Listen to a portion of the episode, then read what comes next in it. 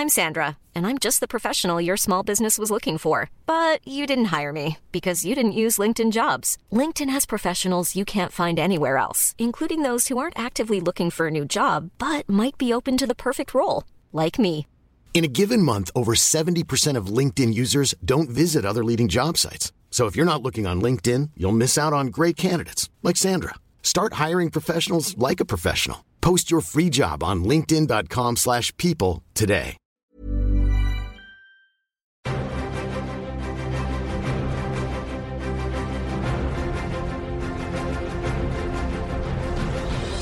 Hello and welcome to Cinematic Universe, the podcast that this week, if you check your phone, you'll notice we actually curved the file around a corner to get it there. I'm your host, Joe Cunningham, and joining me are. James Hunts. And I'm Reese Williamson. Today we will be discussing uh, 2008's Wanted, but also um, all of the film adaptations of Mark Millar comics. Uh, we'll get into uh, why we're doing that and how that's going to work soon. But before any of that, I'd like to ask James to explain a comic book concept that I just don't understand.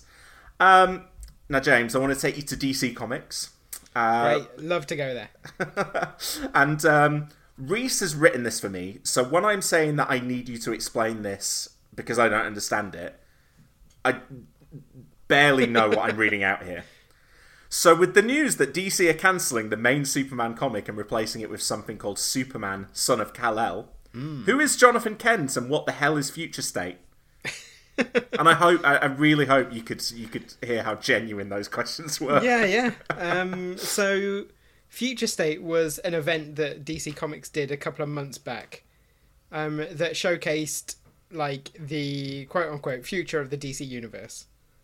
And there was sort of a plan initially that then got scotched um, that all of the books would sort of jump into this distant future. Um, because of some editorial stuff that didn't happen. But now you know a few things have have gone back and are incorporating these new concepts into the current line. So what they're doing is they're cancelling the current superman book and replacing it with a book starring uh, jonathan kent who is superman's son. Um, and yeah, he's he's gonna take over as Superman in that title. I'm not sure if he's coming to the present or if it's gonna be set in the future. Um, I Is that a- imagine it is a is that a temporary gimmick. deal?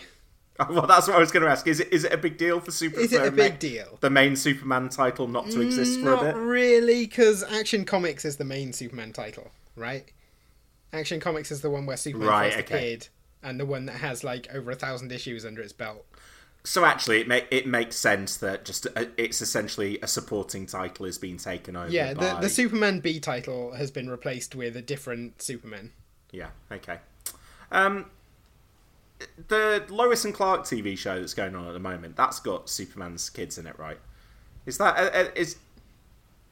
I feel like I've seen Superman having kids or having a son pop up on. If you know, it happened in Superman Returns, right? I mean, I, I don't keep up with Superman a Hmm. lot, but I I think I'm right in saying that Superman and Lois have a child, and that's who Jonathan Kent is, like in the current books. Like he's a baby, obviously, not a teenager or whatever he's going to be in this new comic. But um, yeah, I think this is this is spinning out of an existing storyline. It's not just uh, slapping a new character on the table. Where do you stand normally with kids of superheroes? Like, is it Uh, it's hard. It's a how many how many good to put. examples are there? how many good examples are there? I think Fantastic Four it sort of works, although like the central concept of the Fantastic Four is that they are a superhero family and like Johnny and Ben are the sort of surrogate kids, so adding actual kids into it I feel weakens the concept slightly. Um, but also Franklin and Valeria in those comics are really good. So that's one example. I can't think of a huge number of others. Damian Um, Wayne.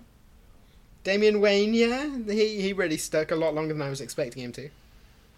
Um, What about what about you, Reese? Do, do any do any stand out for you? That is is it a concept that's ever of interest to you? It seems like it's normally the fodder of like future stories, right? Yeah, the the thing with comics is, you know, the characters just, you know, the characters are you know, pretty much early thirties, and they, than they have been for you know eighty years. Yeah. and so that's the issue with, you know, comic. The issue with like having kids that then you know uh, what they're they're a baby, then they grow up a bit, and is that is the ti sort of the superhero character timelines can't ever move. So so you can't then introduce a child character who grows at the same pace as your you know your main lead because the the lead has to be about 35 today and 50 years ago and in 50 I mean, years time They can they um, can do what they did with Cyclops, which is send his baby into the future and have him come back as a sort of Terminator guy who's older than he is. And I yeah because actually that's that's probably that's that's probably the best known s- son a direct Yeah, yeah. direct child of a superhero character Yeah. right cable Yeah, Christopher Summers got sent to the future and came back as as uh, Cable. But that's Joe, Joe. Joe, that's to your point. Yeah, whenever it, whenever it has worked, it's always like, oh, they, yeah, they're from the future. They've come to the past, and now they're, a, but now they're a grown-up character, and Cable will be thirty-five also forever. I've got I've got an idea of how it could work. What if um, the the kid or kids maybe were born into like a sitcom world and they aged up really fast, and then they got like uh, like dusted off into the multiverse or whatever, and then you- you heard them shouting out, and that's how that's how you brought them back. What do you think? no, it'll never work. No, it wouldn't No. work with it. So, I- No. Now, if they were like puppets who got animated by Mephisto, then that might work. Um, okay, great. So we'll we'll move on to this week's comic book movie and TV news. Um, we'll stick with the MCU because we got a trailer for a for a new MCU movie. Now, guys, I I don't know if you know this. We like they haven't released a Marvel movie for It's been over a year. it's, it's well, it's going to be like Yeah, two years, It's going to be like two Almost years two by the years, time yeah. Black Widow turns up. Crazy. So Black Widow's turning up in July, and then Shang Chi and the Legend of the Ten Rings is Yes. showing up Yes. in September. Um, directed by Destin Daniel Cretton, uh, starring Simu Liu. And um, and I think the one of the big revelations for me from this trailer is, and very notably also starring Awkwafina, who is uh, you know like has most of the dialogue in the trailer. Not that there's a huge. I think that that like the dialogue is is voiceover, and then from characters that we actually see in the present day. It's all Awkwafina gets a couple of lines at the end. Um, what did you think? Yeah, it's I loved. Yeah, Joe, Joe, James, you. Start again. Yeah, I thought it was good. Um, it was immediately a, a better advert for Shang Chi than any Shang Chi comic I've ever read. that was my take on it. I was like, oh, I actually care about this one. Like watching the Guardian, the first Guardians trailer for the first time. You go, oh, this is a cool idea that I've never seen cool in comics. Yeah. I can't I can't wait until James reacts like this to the Eternals trailer. Mm. Which I love this trailer, guys. I love this trailer so much. I thought it was. I thought it was. I thought it was. I think I thought it sold me on what this is going to be, which is, you know, s- still MC. Obviously, it's still MCU, um, but this little, cor- you know, in a kind of Doctor Strange way, this is a little corner that we we haven't done before, um, with that connection to the man, Mandarin, that sort of that little tether. Also, here's a brand new hero. Here's here's his, you know, here's here's how what makes him different maybe to the other heroes we've seen. He looks charismatic. He's, you know, I I kind of think Awkwafina's got the funny lines, but I think I'd missed that that the actor is he's basically he's another kind of sitcom guy. Like this is going to be. You, you can already I can just imagine the fun kind of MCU banter between those two, and that being, yeah, being fun, looking great, Yeah, looking different I mean, enough. I'm digging. I'm digging. This it. um the thing about this trailer is that it looked like a fairly straightforward sort of kung fu movie. And I kind of think they're going to come out with a second trailer further down the line that's a bit more Marvel. Well, the, I- it's funny. Like I, I felt like I was getting different vibes from it. Uh you know, every every five or ten seconds because, yeah, there, there was that there was that Doctor Strangey kind of stuff to it. I thought the the stuff with the bus at the end um, reminded me a little bit of Ant Man. Um, that that kind of that kind of level of action. Um, and you're right, you know, with a with with a you know funny people up front. Um, in, in- you know, there's the, there's the kind of there's a shot of the like wuxia style martial arts. Is it is it wuxia or wuxia? I'm never I'm never sure how you pronounce it, but the the the the Crouching Tiger, Hidden Dragon style Yeah. uh, martial arts.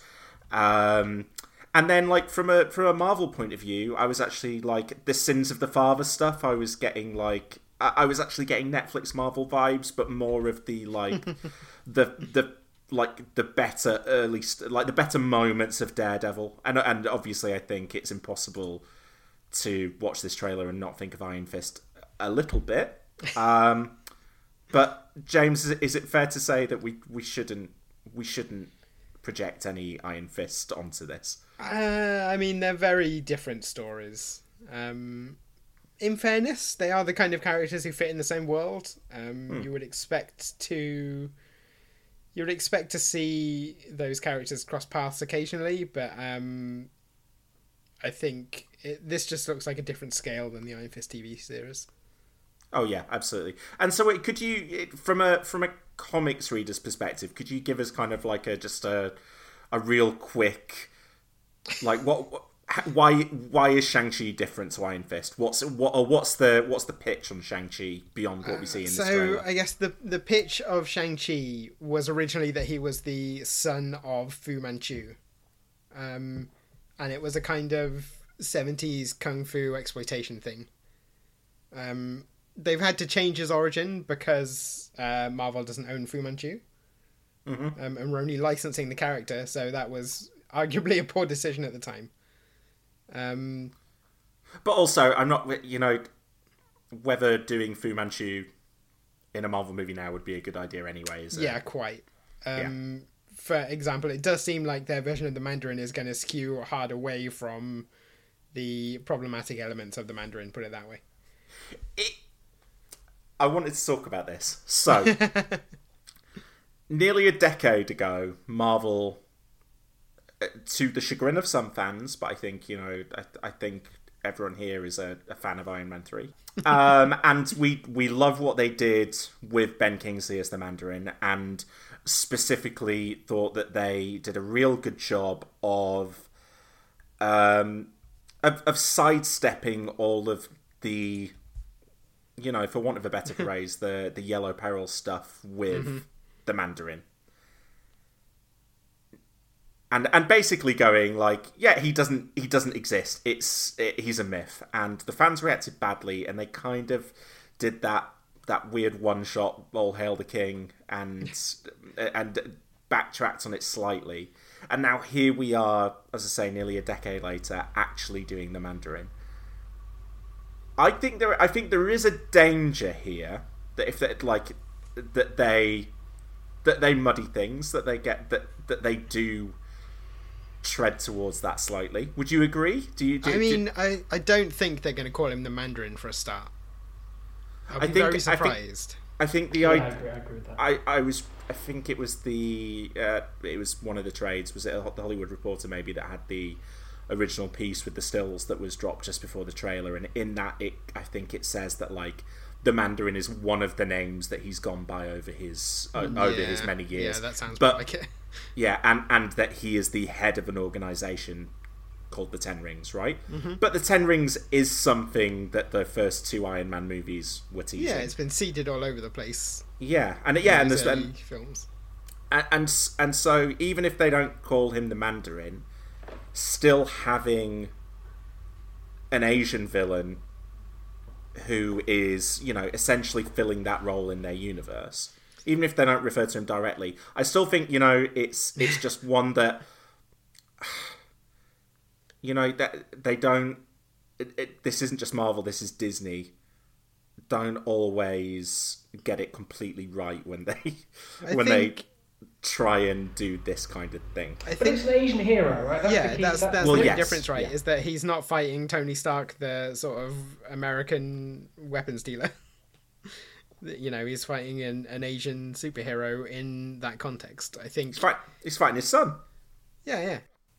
There was also quotes in that piece of um, Destin Daniel Cretton, the the director, was talking about how like he never thought he would be one of the guys that would be tempted to go in and work on a superhero movie. That, Yeah, I, I, I mean, And then they just wrote a check. And, and, How many zeros? oh, yeah, sure, a hundred percent. I, I'm I'm sure that had um, something to do with it. But he was saying basically, and, and so if anyone doesn't know, he directed Short Term Twelve was his big big breakthrough. Which, um, if anyone hasn't seen that, I mean, it's um, it's Brie Larson, uh, John Gallagher Jr., Kaitlyn Dever, Rami Malek, um, and LaKeith Stanfield as the and, and Stephanie Beatrice is in there as well. It's like it, it really is like a this cast are all going to break big within the next two or three years kind of movie, and and it, and it's really good. I haven't seen his other two movies, The Glass Castle and Just Mercy, um, but I really like Short Term Twelve. Um, and yeah, and he was saying how yeah he wasn't he he wasn't really thinking that he would be the guy that would do this kind of thing. Um, and then uh, and then Marvel came to him and were like, "Oh, we're making a we're making an Asian superhero. Does that interest you?" And he and he, I think it was one of those like, if this is going to happen, I want to be the guy who's making it. Yeah, yeah. I'm interested by him directing one of these movies. I hope you know. I hope it is one of the occasions where you actually see his stamp on it because he's not. You know, those those previous credits are not big action things. Uh, they're not particularly even comedies. So I, I, I think this is going to be one of those Marvel movies that's got comedic elements. I think we're going to have a, you know I think we're going to have a like I think there's going to be good banter between the two leads, but I don't think it's going to be leaning into comedy the way that Guardians or Ant Man does. And do you one thing, one thought I had watched the trailer is, you know, I want. Do you think Aquaf- Do you think we're now at a point where there's going to be a bit, be a bit more to Awkwafina's character than just the kind of flirtatious, banty female lead? Do you know what I mean? Like, have they moved? Have they moved past that? I Or- Or suspect do you think because of the I suspect a Marvel movie is not the place to be breaking that ground with. With her, I think they have hired her because they know what she can do, and they're going to let her do it. I just I wonder I you know I don't they don't they they have they learned their lessons from Rachel McAdams and Doctor Strange mm. enough. I think, Um, yeah, I think she'll be more question. present than that. I also wonder just just from just from her you know her role in the plot is she just going to be is she just going to be the best friend or I I don't know whether she's best friend or girlfriend what the what the vibe is but I but think they're fr- I think they're friends. Yeah. that's the that, that's the setup. They're, they're just friends. so I, I I- I just wonder whether there is a whether there's something there about her being someone who's been close to him during his 10 years that he spent in America um, and whether there's a third act reveal of yeah no I've been I've been watching you I'm uh, Sure, sure. I- She's the Mandarin. yeah I I'm the Mandarin everyone's a Mandarin Yeah, yeah. I am. I I've got to say, I'm looking forward to seeing a kind of straight origin movie, and I hope they don't, you know, cram the Falcon in there or something. it's yeah it is it, it does seem fun to be getting a to be getting an origin movie doesn't it? Hmm It's been a while since we had one that was just totally complete origin. because even when you well e- even when you think about like new characters that were introduced in like phase 3 or whatever it's it's um well i mean captain marvel kind of but it, it did everything it could to avoid being a straight origin Yeah, it had Nick Fury in it, and it had Yes. Coulson in it, and it had and then Co- co-lead. Ronan and in then- it. Black Panther that that wasn't an origin story, and also we'd already met that character. Yeah, it was I more think- like it was more like an origin story of. Well, it wasn't. It was just meeting that world for the first time. I Yeah, guess. it was uh, Doctor Doctor Doctor Strange, Strange right? is the last Yeah. straight origin we had, yeah, Yeah. and that was And like that- five years ago. But that did feel. The the originy stuff of that movie was the weakest stuff, I think. yeah, Um, and then yeah, and, Sp- and Spider Man skipped straight past it as well, didn't it? Mm-hmm. Yeah, it'll be interesting. One more, one more question on Shang-Chi. Do you think they will give him some kind of a power? You know, or do you think it's just going to be no? This guy's just incredible at martial arts. I've been wondering that. It seems like having him just be a very good fighter risks making him underpowered, doesn't it? Hmm. Yeah. But also, that's the setup of the character. Like he, Hmm. you know, he's basically just the Marvel Universe Bruce Lee or whatever. Like that's the template they're going on. So I don't know. I I kind of hope not. There is there's there's a, there's definitely a bit of mysticism-y stuff in there, isn't there? There's like a someone punches and there's like blue light around at one point in the trailer, I think. Mm-hmm.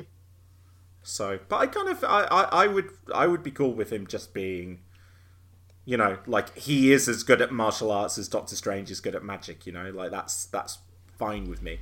Yep. I'm gonna make a I'm gonna make a mad prediction. He he has the Iron Fist power by the end of the movie. Why not? You know, I mean, they burned Iron Fist for a, for a chunk, right? And they don't. Do they need an Iron Fist? But it's a cool power. It's a cool visual. So yeah, fine. That is a question. Does the MCU need an Iron Fist, James? Does it need an Iron Fist? No. Have you read the Immortal Iron Fist omnibus you bought yet? Not yet. No, I haven't. Read that and then see what you think, because you know the MCU could definitely use an Iron Fist. I'm just wondering that if you, you know, again, like as Reese was saying, we're opening up a different part of the Marvel universe. Uh, you know, you would expect to meet other characters around there as we mm-hmm. as we go through. Um, and and you know, and I think actually now this is and that, that was part of the problem with Iron Fist at the time was it was like, oh, it's Marvel doing martial arts, and here is the whitest white guy that we could find, and some really bad fight scenes. Yeah, yeah, with yeah. with bad martial arts. Whereas I do wonder if a better version of Iron Fist being added in, you know, after we've already met an Asian an Asian hero yep. would work would work better. Um, okay, uh, we'll stick with the MCU for now, but we'll go over to Disney Plus and the uh, the TV stuff. Um, Secret Invasion has been announcing some casting this week. Mm. Um, couple of things back to back. We obviously knew that Samuel L. Jackson was going to be in this already. Ben Mendelsohn is is coming back as Talos. Uh, Kingsley Ben-Adir, who I think stars in One Night in Miami, uh, one of the Oscar nominees this year, is um, expected to be playing, uh, you know, a villain or the main villain. Um, added to the cast this week have been Emilia Clarke, uh, best known obviously for um, Last Christmas. She's um, she's the Khaleesi. She's she was Game of Thrones, and um, and then Olivia Colman, um, who uh, was one of those piece of casting that re- like because Emilia Clarke like like yeah, he's like if you li- reel off names to me, I kind of go like, yeah, they're going to turn up in the MCU eventually. They're going to turn up in a suit. Whether it's DC or Marvel, Emilia Clarke was showing up in one of these things. Um, she just got her Star Wars out of her system first. Um, but yeah, Olivia Colman kind of from left field, I thought, um, and especially like it kind of would expect for someone like her, like you know, uh, she's had. A, the, she's not the sort of person who needs this for a career. No, no, and she's and she's had a unique career, and she's you know incredibly yeah. well, she incredibly was Cheezoid, talented. She was the queen. she's done it all. What if she's playing Cheezoid? um, and yeah, for, to then turn up in a Marvel project, I kind of be expecting like them to say she is the main villain in Captain Marvel 2, you know, or she's or she's going to be playing like an important member in a uh, of a post credit scene in Eternals or something like that. Secret Invasion just feels like a weird one. Um, well, I've got my theory. Well, I oh, I, I love a good theory, James. You know me. I think I think based on her history of playing the the Queen of England, the actual Queen, I think she is going to be playing the skull the Skrull Queen. Oh. And that would be the sort of role that could turn up in multiple places beyond a Secret Invasion TV show. It, is the Skrull Queen? Is she uh, a goodie? Is she a baddie? What's her vibe? She's a Skrull, Joe. Yes, but James, in the MCU, the Skrulls, uh, are, they're just misunderstood refugees. Yeah, I mean they are until they they're decide dis- they want to take over the Earth. yeah, but because their planet that? got blown up, then they stop being so cuddly. They've they've seemed positive in the MCU. They've seemed positive in the them. MCU because we've only seen them from the Kree perspective of people who are fighting against the Kree, who are also bad guys. In the MCU, the Krees and the Skrulls are both bad guys. Not not yet. It's not not not as depicted so far. Sorry, what I should have said in the in the Marvel Comics universe. Yes, okay. Yeah, that's they're both yeah. bad guys because they both want Earth. Right, okay. In like like I say, in the MCU, we've only seen them from one side of the fight My And bet. do you do you think that maybe we've met we've met the refugee Skrulls who are hiding out? We've met Earth? some good Skrulls. and What we think- haven't met is like the military leaders of the Skrulls. Yeah, we haven't met the head of the Skrulls who is going to go. Well, Earth seems ripe for the taking. Let's have that since we need a planet. And presumably for Secret in- Invasion, the vibe would be they're already here. Yeah, exactly. Yeah. Yeah. There, there will. I mean, so I, I remember reading Secret Invasion. It was fine, but the, I think the kind of concept of that comic was better than what the comic turned out to be. Yeah, because it was written by Brian Bendis. So Yeah, there you go. but but I, I it's yeah this I, this show is still very I think lots of question marks based on you know for all we know is this cast and the name, but the kind of it doesn't seem to necessarily you know because Secret Invasion the comics basically starred the Avengers and the X Men and all the main characters. This is going to be something different, um, and also that idea of um, I, I wonder whether there are multiple characters that we have already met in the MCU that are going to turn out to be Skrulls, and if so, who who do you think they're going to be? Well, that's You know. that's Is Contessa a Skrull? oh, uh, it's possible. um, that's what I'm interested in. I know. I I, I think I said the opposite on our last episode when we were talking about the Loki trailer and going like, yeah, great, Owen Wilson, Gugu Mbatha-Raw, new characters, not just let's take someone eighth billed in a movie and make them third billed in a TV show. Like, uh, uh, give yeah, give me give me new proper characters who aren't burdened by any of that stuff before.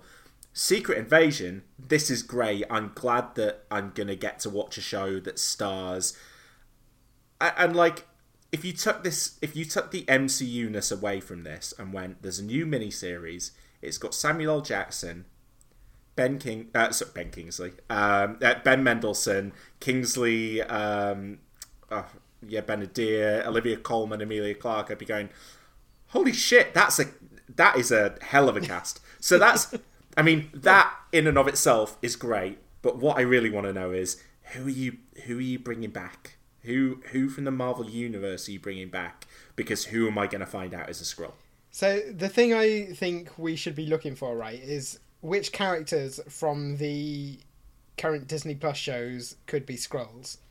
oh okay Because if they, if I was doing this show, I'd be like, every one of these shows is going to have someone who's going to turn out to be a Skrull, so that when it happens, it feels like a big deal.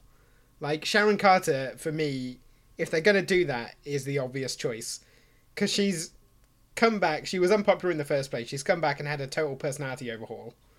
You know, we're fairly sure we know what's going to happen in episode six. If they Can said I- in Secret Invasion, actually, she was an undercover Skrull and that's why she was manipulating her way into a place of power, I would be excited because I'd be like, oh, that puts a different spin on the events of Falcon and Winter Soldier. so this is an important question that i need to ask then are the Skrulls who have secretly invaded have uh, have they always been Skrulls or are they people who have been replaced with Skrulls at some point in the past In the comics, they've replaced people, and I imagine that will be the uh, the you know the mo here as well. and so what's happened to them have they been killed or Put in a tube. Put in a tube. so they've got so they can come back Yeah. i kind of i kind of think the the better way to play it here is they've always been a Skrull that the Skrulls came in the early 90s and since then that, that I mean, the, person has been the a Skrull Skrulls are infiltrators, though. They have their shape shifting ability, so they're not there to set up an alternative life. They're there to to get power and control. Yeah, but that so so I mean for as long as we've known them. So yeah, the Skrulls have come and taken someone's personality, but for as long as we've known them, they've been a Skrull. Yeah, I mean, they could equally say. I know. I sort of think maybe they'll use the blip as a as a, you know, Yes, jumping yeah, off okay. point because they could go.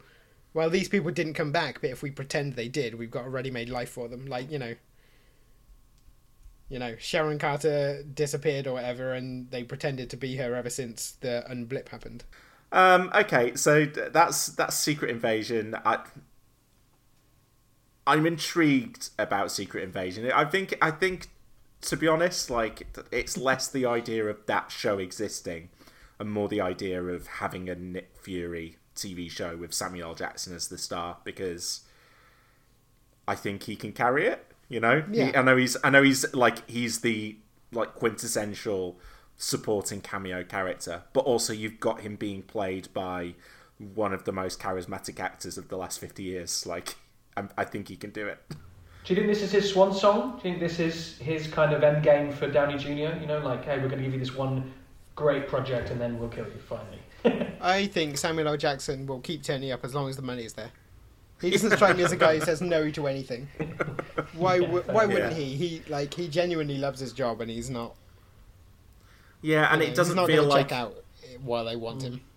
he's he's the level as well that he can just turn up and be like, yeah, okay, so I'll give you a I'll give you a week on Guardians of the Galaxy 6 Um, that that's that's fine. Um, it's not like it's not like he's Robert Downey Jr. being asked to be on set for you know six months and Yeah, yeah, yeah. Great. Okay, and we'll we'll wrap things up for the new segment with um, just a quick bit of uh, DCEU news. Um, the Flash movie is happening. Its uh, production has started, and Michael Keaton is confirmed to re- to be returning as Batman.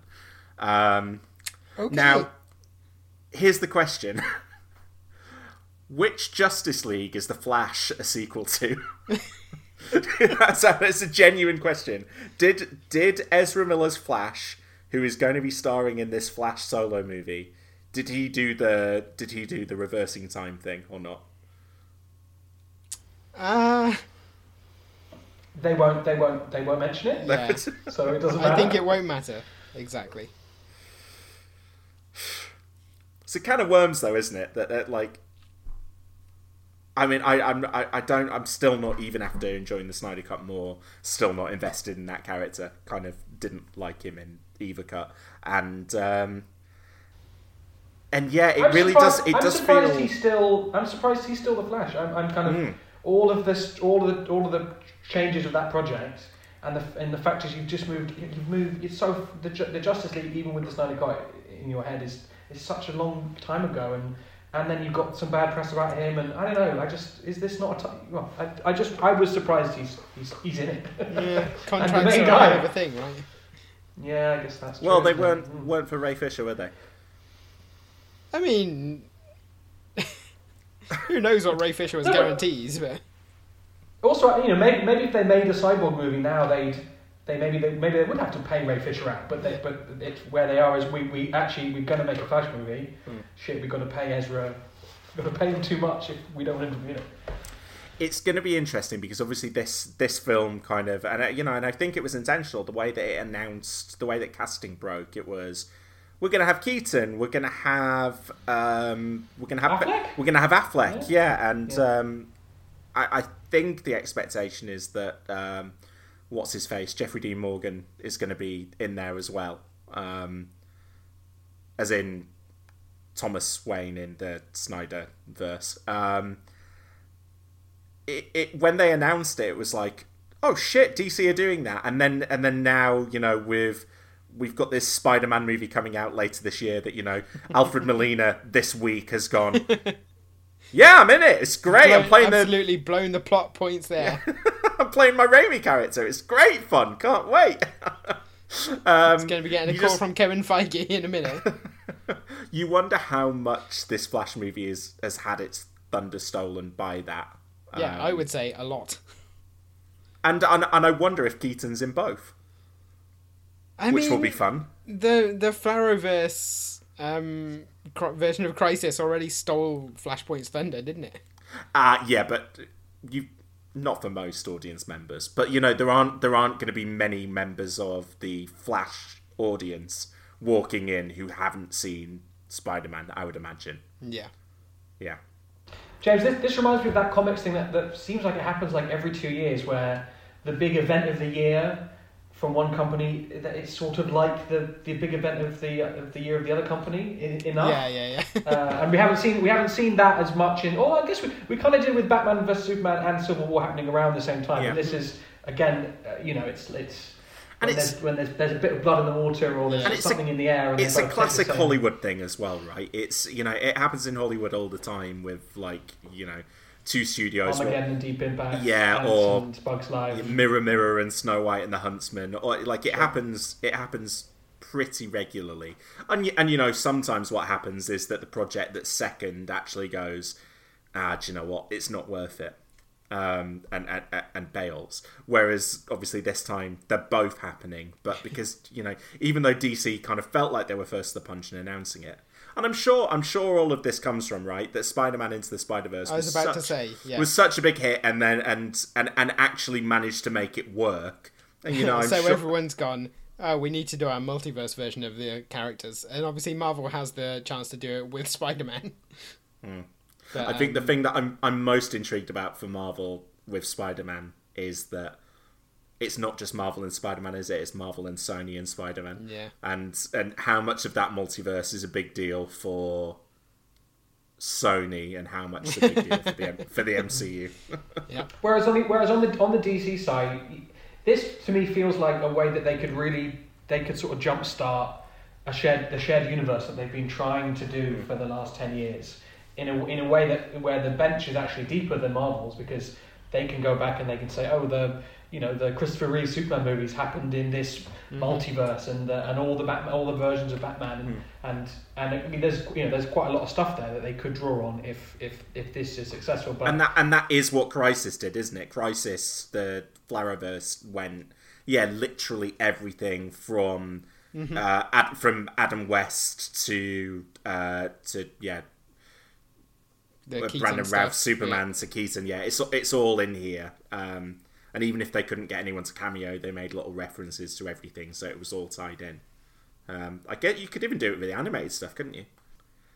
Um, okay, so that was uh, that's all of this week's comic book movie and TV news. We'll move on now to our spoiler-filled discussion of all of the adaptations of Mark Millar. So take a listen to the trailer for Wanted and Millions of people have lost weight with personalized plans from Noom, like Evan, who can't stand salads and still lost 50 pounds. Salads, generally, for most people, are the easy button, right? For me, that wasn't an option. I never really was a salad guy. That's just not who I am. But Noom worked for me. Get your personalized plan today at Noom.com. Real Noom user compensated to provide their story. In four weeks, the typical Noom user can expect to lose one to two pounds per week. Individual results may vary. Hiring for your small business? If you're not looking for professionals on LinkedIn, you're looking in the wrong place. That's like looking for your car keys in a fish tank. LinkedIn helps you hire professionals you can't find anywhere else, even those who aren't actively searching for a new job but might be open to the perfect role. In a given month, over 70% of LinkedIn users don't even visit other leading job sites. So start looking in the right place. With LinkedIn, you can hire professionals like a professional. Post your free job on linkedin.com/people slash people today. One size fits all seemed like a good idea for clothes Nice dress. Uh, it's a it's a t-shirt. until you tried it on. Same goes for your healthcare. That's why United Healthcare offers a variety of flexible, budget friendly coverage for medical, vision, dental, and more. So, whether you're between jobs, coming off a parent's plan, or even missed open enrollment, you can find the plan that fits you best. Find out more about United Healthcare coverage at uh1.com. That's uh1.com. um, we'll explain all after the break. Next. How you doing?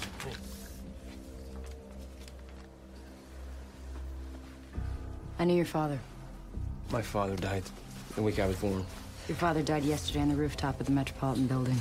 He was one of the greatest assassins who ever lived. Then the other one is behind you. Welcome to the fraternity. This gun you're holding belonged to your father. He could conduct a symphony orchestra with it. All right, shoot the target.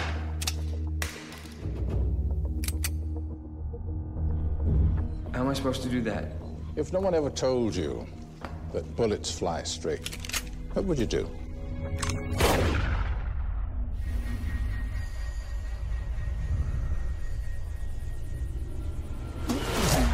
It is a choice, Wesley, that each of us must face.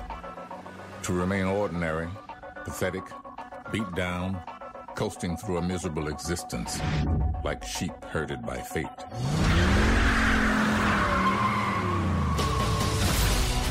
Or you can take control of your own destiny and join us, releasing the caged wolf you have inside. Our purpose is to maintain stability in an unstable world. Kill one, save a thousand. Within the fabric of this world, every life hangs by a thread. We are that thread. A fraternity of assassins, the weapons of fate. This is the decision that lies before you now. The sheep or the wolf?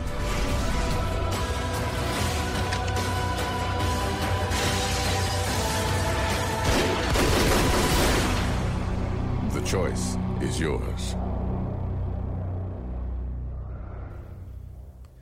Okay, so that was the trailer for Wanted, uh, which was the first adaptation of Mark Millar's work. Um, we haven't talked about Wanted before on the podcast, and I think it's a, a good opportunity to uh, to listeners let you know about uh, probably some broader plans for the podcast going forward. We we've obviously still got loads of big stuff to cover because there's so much big comic book movie stuff being released new.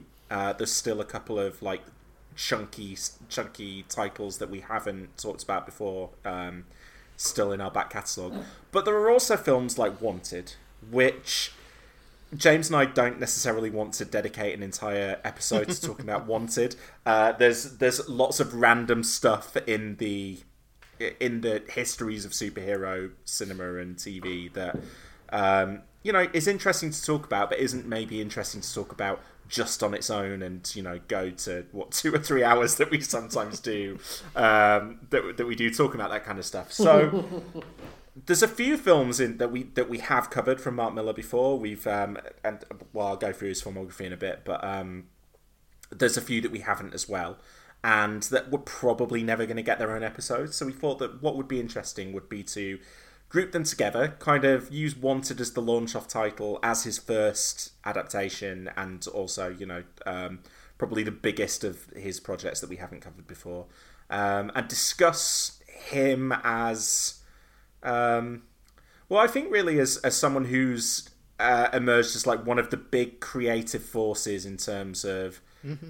superhero movies, um, both through the work that he's done at Marvel and DC, that well, uh, predominantly at Marvel, I guess, that has made it to the big screen, but then also from his other titles. He's now signed up at Netflix. Netflix own, owns Millarworld. He's not going away anytime soon, and I think it's going to be really interesting to to have a discussion ab- about him and his work because I, I you know, as just knowing him or predominantly knowing him for the big screen, I have I've read Kick Ass, um, and I, well, actually I read um, I read Civil War as well. Um, but yeah, like I, I have an up and down relationship with him. Um, what's it? What, what's your guys' relationship with Millar? I pre- I presume you both met him first pre two thousand and eight on the page. I mean, I, I think the first Mark Millar thing I ever read was his issues of Sonic the comic back in the mid '90s. Wow. Early to mid '90s when he was writing adaptations of uh, the Sonic the Hedgehog for exclusively for a UK audience. And what did you think of him back then, James? I mean, back then, he I would say was inoffensive. he, the thing Is that so- is that something you can say about him now? no. I mean, the thing I find interesting about Mark Millar, and I would like to flag up early on in the podcast, don't go tagging him in to replies on Twitter, listeners. He's not going to like any of this. um, is that he strikes me as someone who went, okay, I'm going to become famous and I'm going to do it through comics. What is the most mercenary way I can do that? And to his credit, like I've interviewed him a couple of times, he has a lot of charisma. I think he genuinely does care about the me- the medium of comics. Like no one no one has to work in comics, and he has chosen to. Um, but I also think he has he's built his own hype off work that doesn't necessarily deserve that level of praise. Like he has done a lot of what I would call lazy adaptations or lazy lazy executions rather of some fairly basic concepts and the reason he gets the respect he does is because he talks them up a lot in the media and he's willing to work with traditional outlets and get his name out there. Hmm. And so people who don't pay much attention to comics go, well, I've heard of Mark Millar, and here here's his urban fantasy comic, which he claimed was like you know the first time anyone has mashed together wizards and urban living, which is fine if you ignore Harry Potter. you know, just stuff like that. He he is a hype man, and he's good. At I- that, and okay. I think he's better at he's better at that than he is at writing comics. I okay. Uh, okay, I didn't think this would be my role on this, but I'll, I'll push back against that a bit. You know, I'm glad that I'm glad that that's James's perspective on this chat, and I, you know, having watched a couple of these movies recently, I watched feelings, not not positive feelings. But however, I feel like you know I kind of started really getting into comics right around. You know, right around the Ultimate, so I did. I missed. I still don't. I think I maybe read the first volume of, of Authority, but basically missed that his deceased moment um, and kind of was and my peak comics reading probably probably starts around that around Ultimates and maybe even ends around Civil War. Like I feel like I. I think I've probably read it. I think I've read every Mark Millar Marvel comic when it, when it was being published week to week. Um, I, you know, I used to read. I don't know about James, but well, I'm guessing this is true. But I used to read Wizard. You know, Yep. every did it come out every month? Uh, yeah, I used to be like an avid Wizard reader. Um, which which Joe It was is like the comics version the of Empire. comics, the kind of mainstream Yeah. comic uh, magazine. Yeah, yeah. Uh, and I just remember, you know, thinking like he's this guy is is one of the you know one of the absolute stars of this medium. I read all I read I, you know I'm reading all his comics and enjoy, enjoying the, the the vast majority of them. Um, and I kind of think you can't. You know, I'm as Joe was doing that, that intro. I wonder. I wonder whether I think the only other person that has had as much influence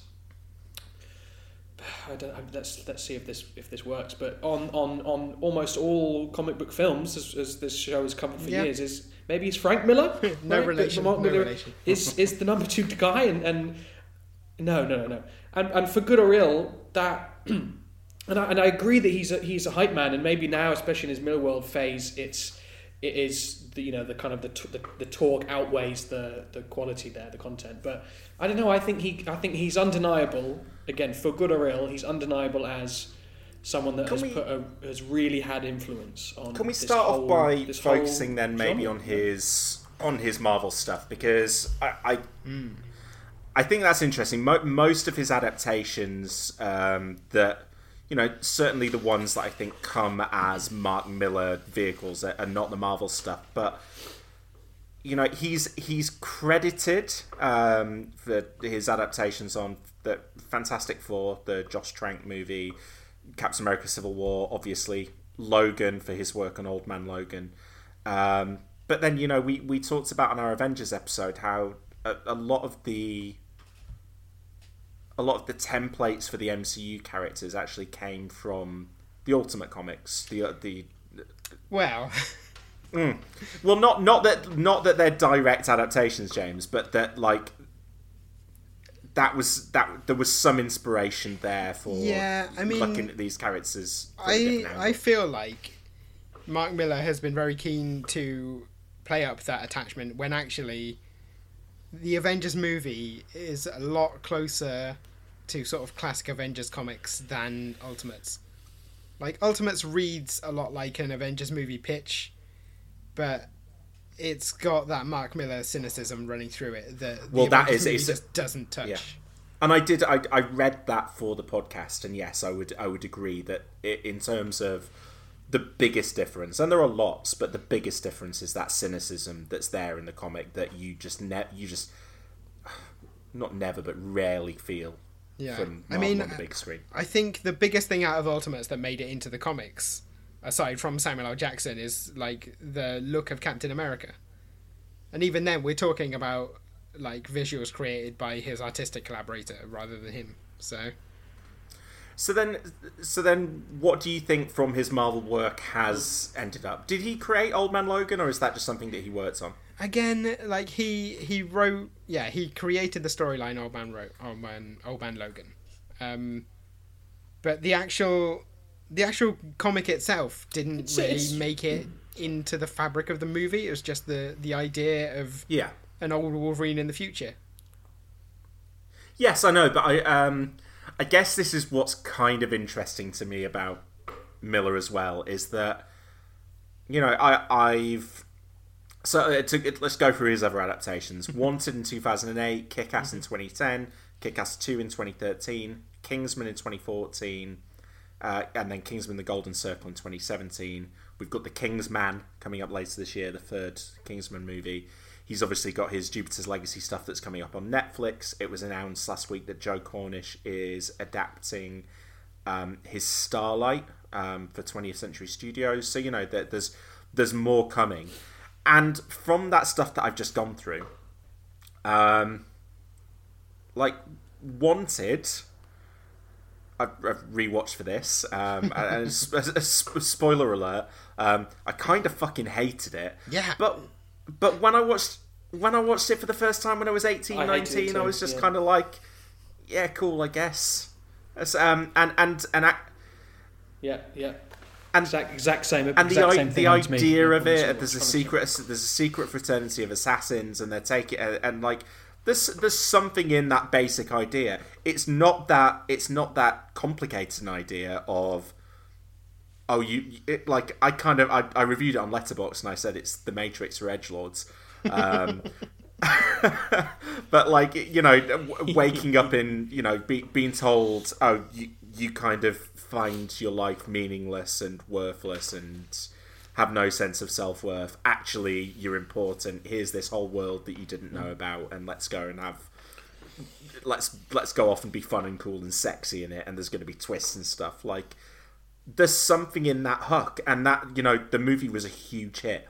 Kick Ass when when Kick-Ass came out in 2010, again, like I was at uni, I fucking loved Kick-Ass. I still like the first Kick-Ass.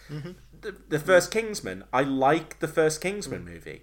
Um, Kick-Ass 2 and Kingsman: The Golden Circle, I think uh, to a greater extent Kick-Ass 2, but I think both are kind of pieces of shit. Um, and and I and I think I think both of them kind of take the take the like great hook of the idea from the first movie, and then just really really dial up the cynicism. Um, and I wonder whether I wonder whether that's something about Mark Millar that you don't necessarily. Well, I, I certainly I don't necessarily love everything that he's doing, but there's a kernel of the idea there to begin with that I do latch onto and go, okay, well I'm wi- I'm I'm willing to hear you out. I mean, so the thing, the thing I think that Mark Millar is good at is coming up with the elevator pitch. Like, Yeah, he, yeah, that's what I he mean, yeah. undeniably goes, okay, what's my Flash Gordon thing going to be?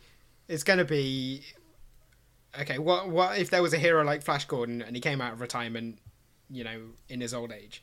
What's the story there? Or like, what if someone tried to be a superhero in the real world? Like he he gets those nemesis. What if Batman Or Nemesis. Was evil? Nemesis is such a is such a hook, right? Yeah, like those Well, things. Batman was he's joking, good at that. yeah. The problem Chrononauts, is, like- James. What's what's his elevator pitch for Chrononauts? I've not read Chrononauts. Is it a brief history of time travel? Well, but I mean, no, but okay, like Superman Red Sun. What if Superman bit in Russia? Civil War. Hmm. What if Captain America versus Yeah. Iron Man? Ultimates. What if Avengers, but but modern? You know, and you, it- can, it- and you, can, see you can kind why of reel them off. someone who has that wealth of elevator pitches would be so would, would no, but would be would be Gets so bought by Netflix. worthwhile Yeah. to Hollywood. Yeah, well, that- this is that the thing. Like he not he he comes up with those like good ideas. He knocks out a, a serviceable comic, and then Hollywood takes those ideas, ignores the comic to a large extent, and makes you know a reasonably good movie Well, um, in most cases. or in Wanted's case, Like, a stinky little The thing is, pile of the thing is, like that then gives him juice. license to say like, oh yeah, you know, I I my work was the basis for Civil War. Like, was it? They used the title of Civil War. but it is still, but Yeah, it is no, still on. the central No. idea, right? the- it's No, still the, the central idea in the comic Civil War Yes. is should superheroes be registered and specifically should they give up their secret identities and those are the two factions the ones who want to remain Yeah, but that's unregistered but that's and the ones not- who don't But that's not the thing that sells you on Civil War comics. The thing that sells you on Civil War comics is Yeah, yeah, this I've is what I'm saying, I've though. got these action figures, and these action figures are going to bash them together, Yeah, and they're yeah, going to fight, and it's going to be great. Absolutely, but like the film Civil War bears almost no similarity to the story Civil War. No, but that's but I I don't think anyone's denying that. Um, but I think I think there is something in. yeah, right. That's the difference. Mark, Mark Millar Millar is the denies guy who's saying, "Yeah, To be they fair. use my work as the basis for the film," which is just not true. Yeah, but that's that's someone who is. I mean, like, hmm. it, it feels like a lot of the times when we're talking about these people who have risen to prominence in comics, and again, I'm you know I'm speaking about this as someone from the outside who mm-hmm. doesn't you know who's not intimately familiar with this. But it seems like the the winners from comic book history were all kind of hucksters to a degree. Yeah, and like and Mark and- Millar and, like, was very deliberately pursuing that Stan Lee mm. self-promotional model. Like he was and, it, and, and, and, absolutely am I, unapologetic about that, and to his uh, credit, he's done it. and am I fair in saying that there's maybe like a sliding scale of that hucksterism from you know the the the Bob Kane Bill Finger situation to I, I you know I don't know where Stan Lee exists on it and Mark Millar and Todd McFarlane and like um uh what's his name? The Deadpool guy. What's Rob the Deadpool Liefeld. guy's name? Rob Liefeld yeah, Yeah, but they, they all feel like these Kirkman yeah but they yes yeah they they all feel like they've got something in common there and that's the the self promotional stuff.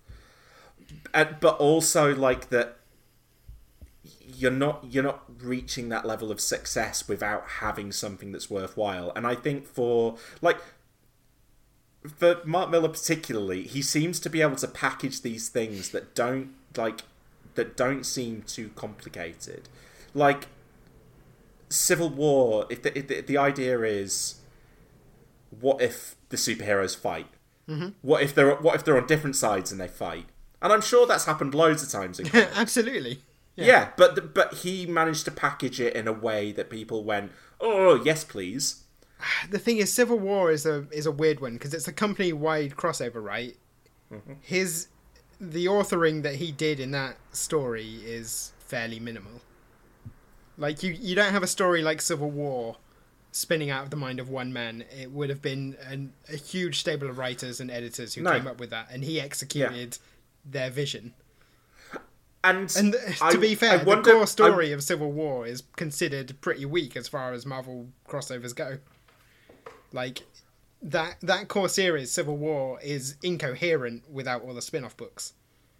but it's got but it but it has a reputation, right? It, it's it's and it's known. And it's not just known because of the movie. Like it was one of the ones that I'd heard about. Yeah. Yeah, it, it's got a reputation because it was a There's big something- crossover that Marvel did like after eschewing crossovers for decades. Like it was probably getting on for seven or eight years between crossovers. Um, so when Marvel did it, it was a big deal. And then they killed Captain And America. then they, the and then they yeah. kill Captain America.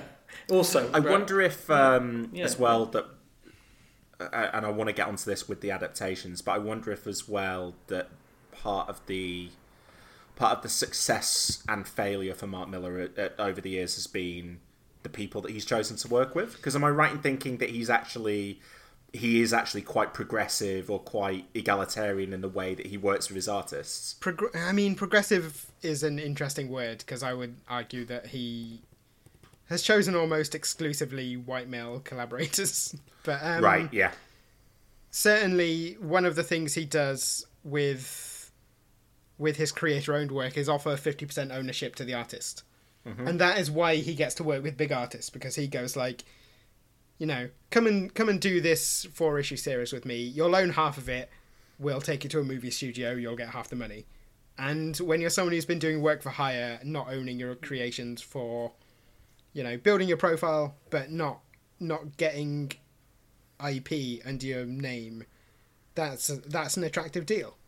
Because you know, I, I I just look at these adaptations and I go, uh, Kick-Ass Two, based you know uh, based on the work by Millar and John Romita Jr., and then Kingsman, based on the work by Mark Millar and Dave Gibbons, and like that feels like, yeah, you know, a- a- again, I wonder whether that that profit sharing is uh, it's actually a really shrewd move because it means Yeah, that yeah, completely. even even if his idea is pretty basic and complicated because like again kick-ass there is no reason why kick-ass what if superheroes in the real world again i can't imagine he's the first guy that did that Mhm.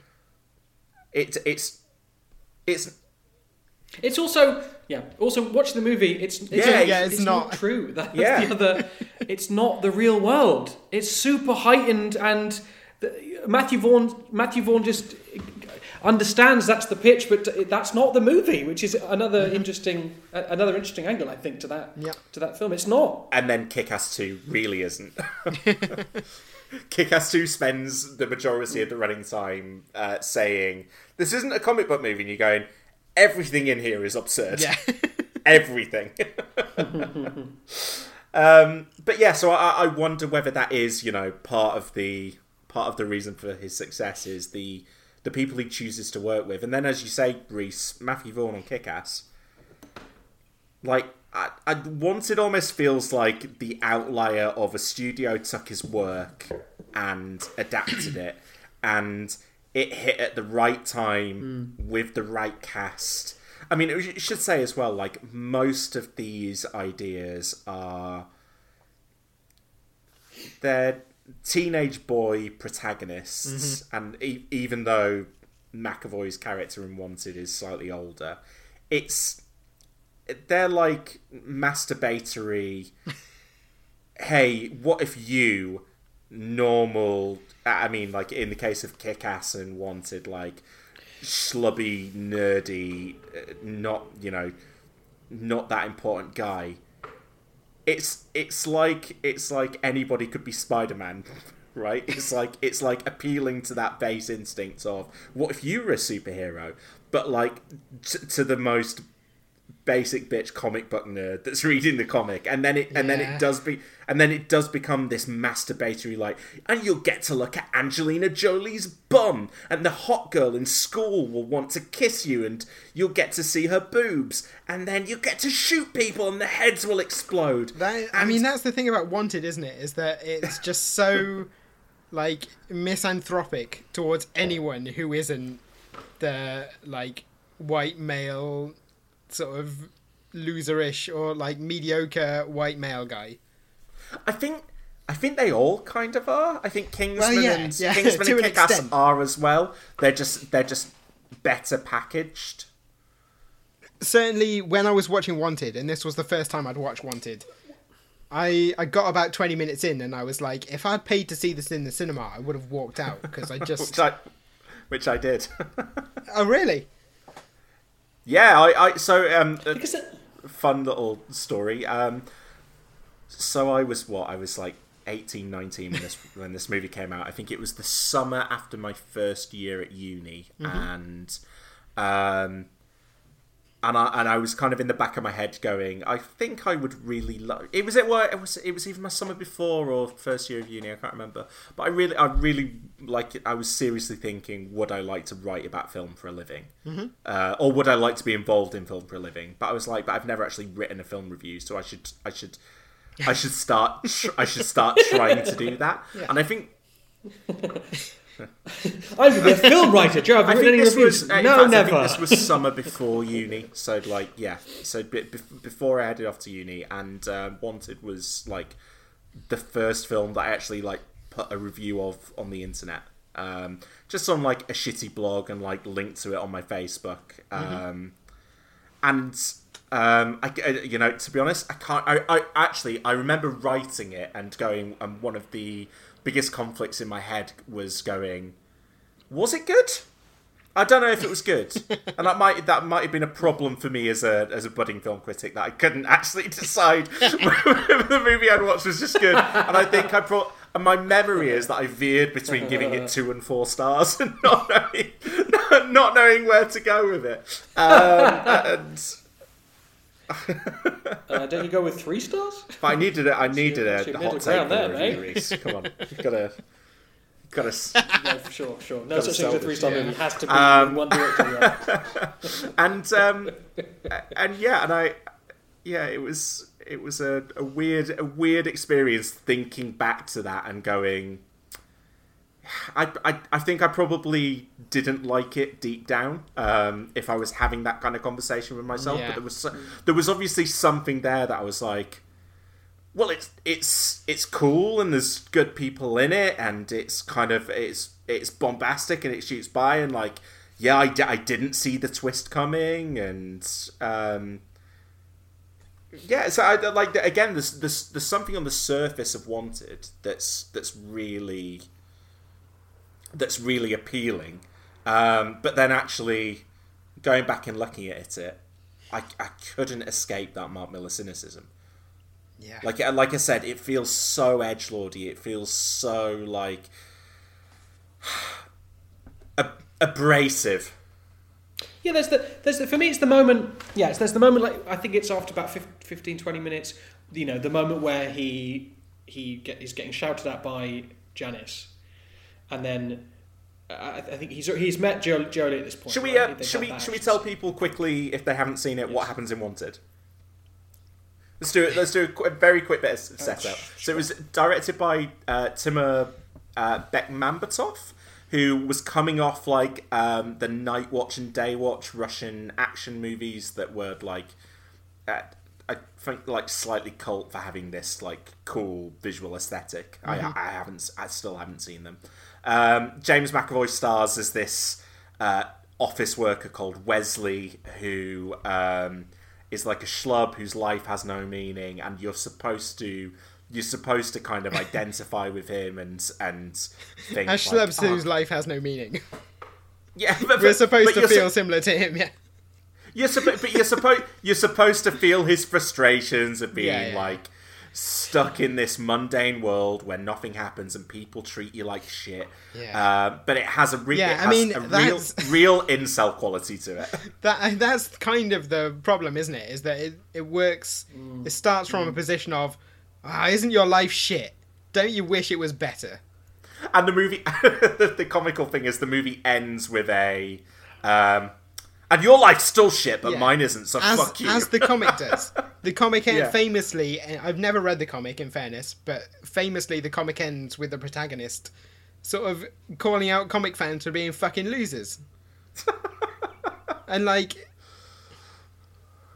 Well, isn't no? I mean, it use the actual isn't the, the the last line is infamous, isn't it? The last panel, Uh, isn't it? And and and this is a note to future Reese edit. I might cut this out, but um, uh, isn't the final panel wanted? It's a picture of it's a it's like full page and it's Wesley's face and the caption is Yeah, this is my I face just I'm looked it up. fucking It you is, and Wesley, and it's got the end in big letters, and he looks like Eminem. yeah,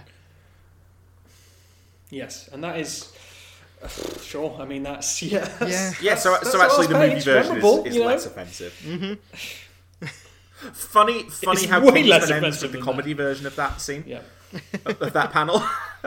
but yeah, so, so so Wesley Wesley basically um, is recruited by Angelina Jolie, who works for a, a, a secret organization of assassins called the Fraternity, who hilariously get the names of their targets from um, that they. The fraternity comes from like a, an ancient society of weavers who had a the giant film sets loom. up at the start.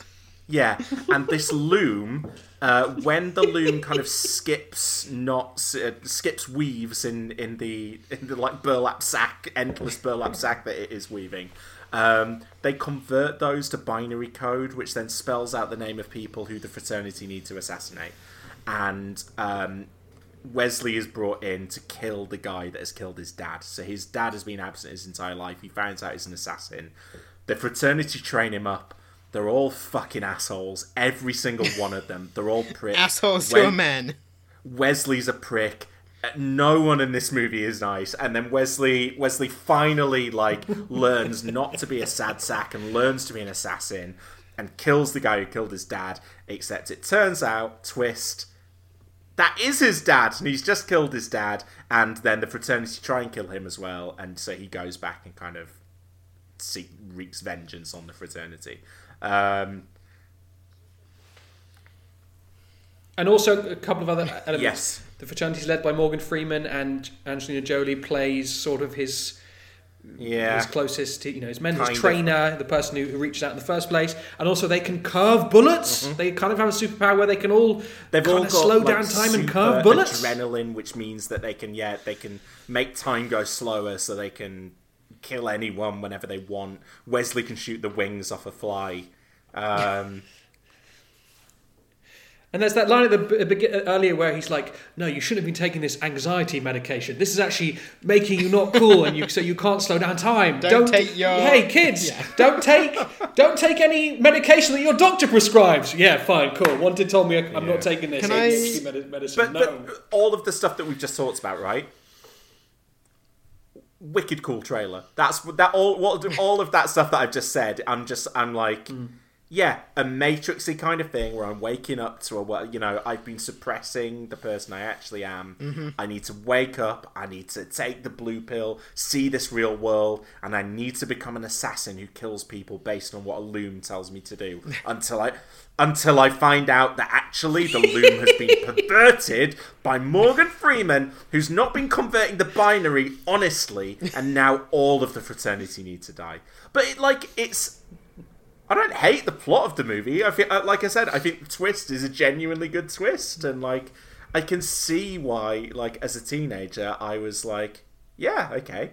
Um, but boy, is this film aged badly as This well. is so Like, when I when I was writing it, when I was watching it, sorry, I was writing down some notes.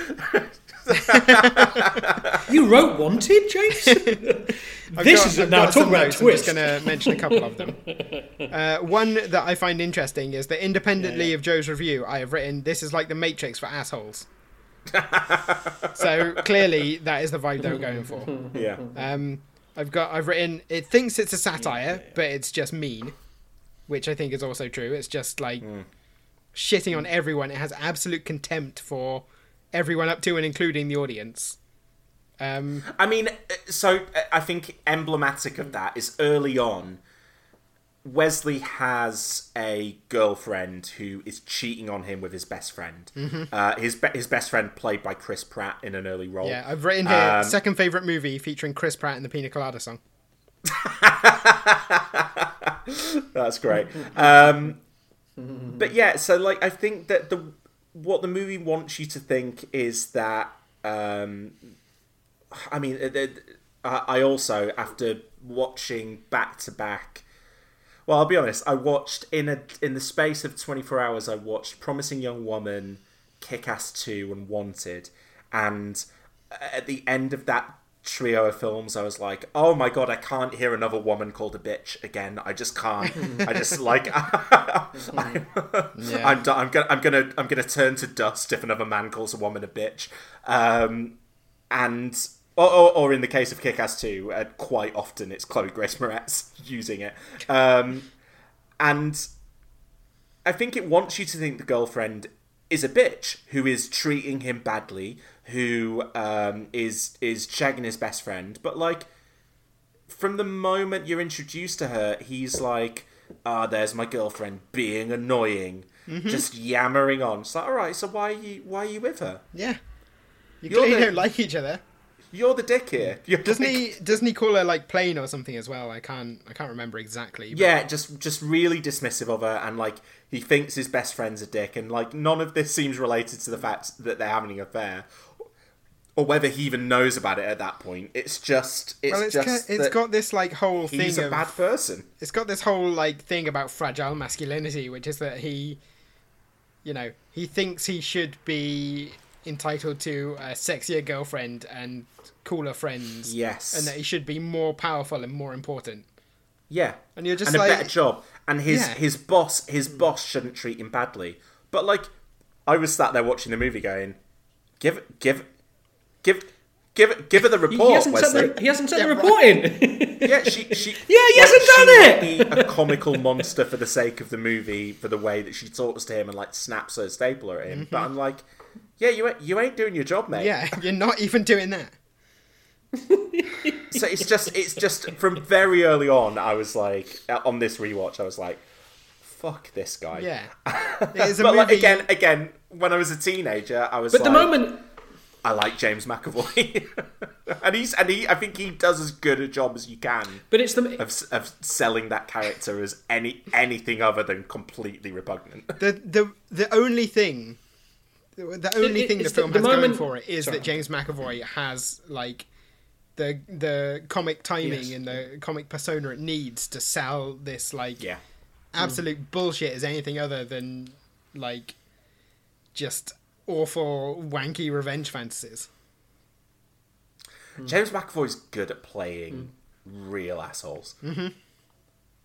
Uh, it, made- th- this movie was making me think of Filth. I don't know if you've seen Filth. Yeah, yeah. Where, where he plays like the the most bent of bent coppers. Like Line of Duty, Line of Duty can only dream. oh my god, get Hastings Um, on him. Uh, uh, but yeah, it, uh, but this is kind of the movie that that kicks him off as being an action star because before, like he he started to break through in Hollywood. He'd been in he'd been in the the Narnia movie. He'd been in, well start start of a Starter for ten, which has got you know your who's who of British actors who are going to be in things for the next ten years.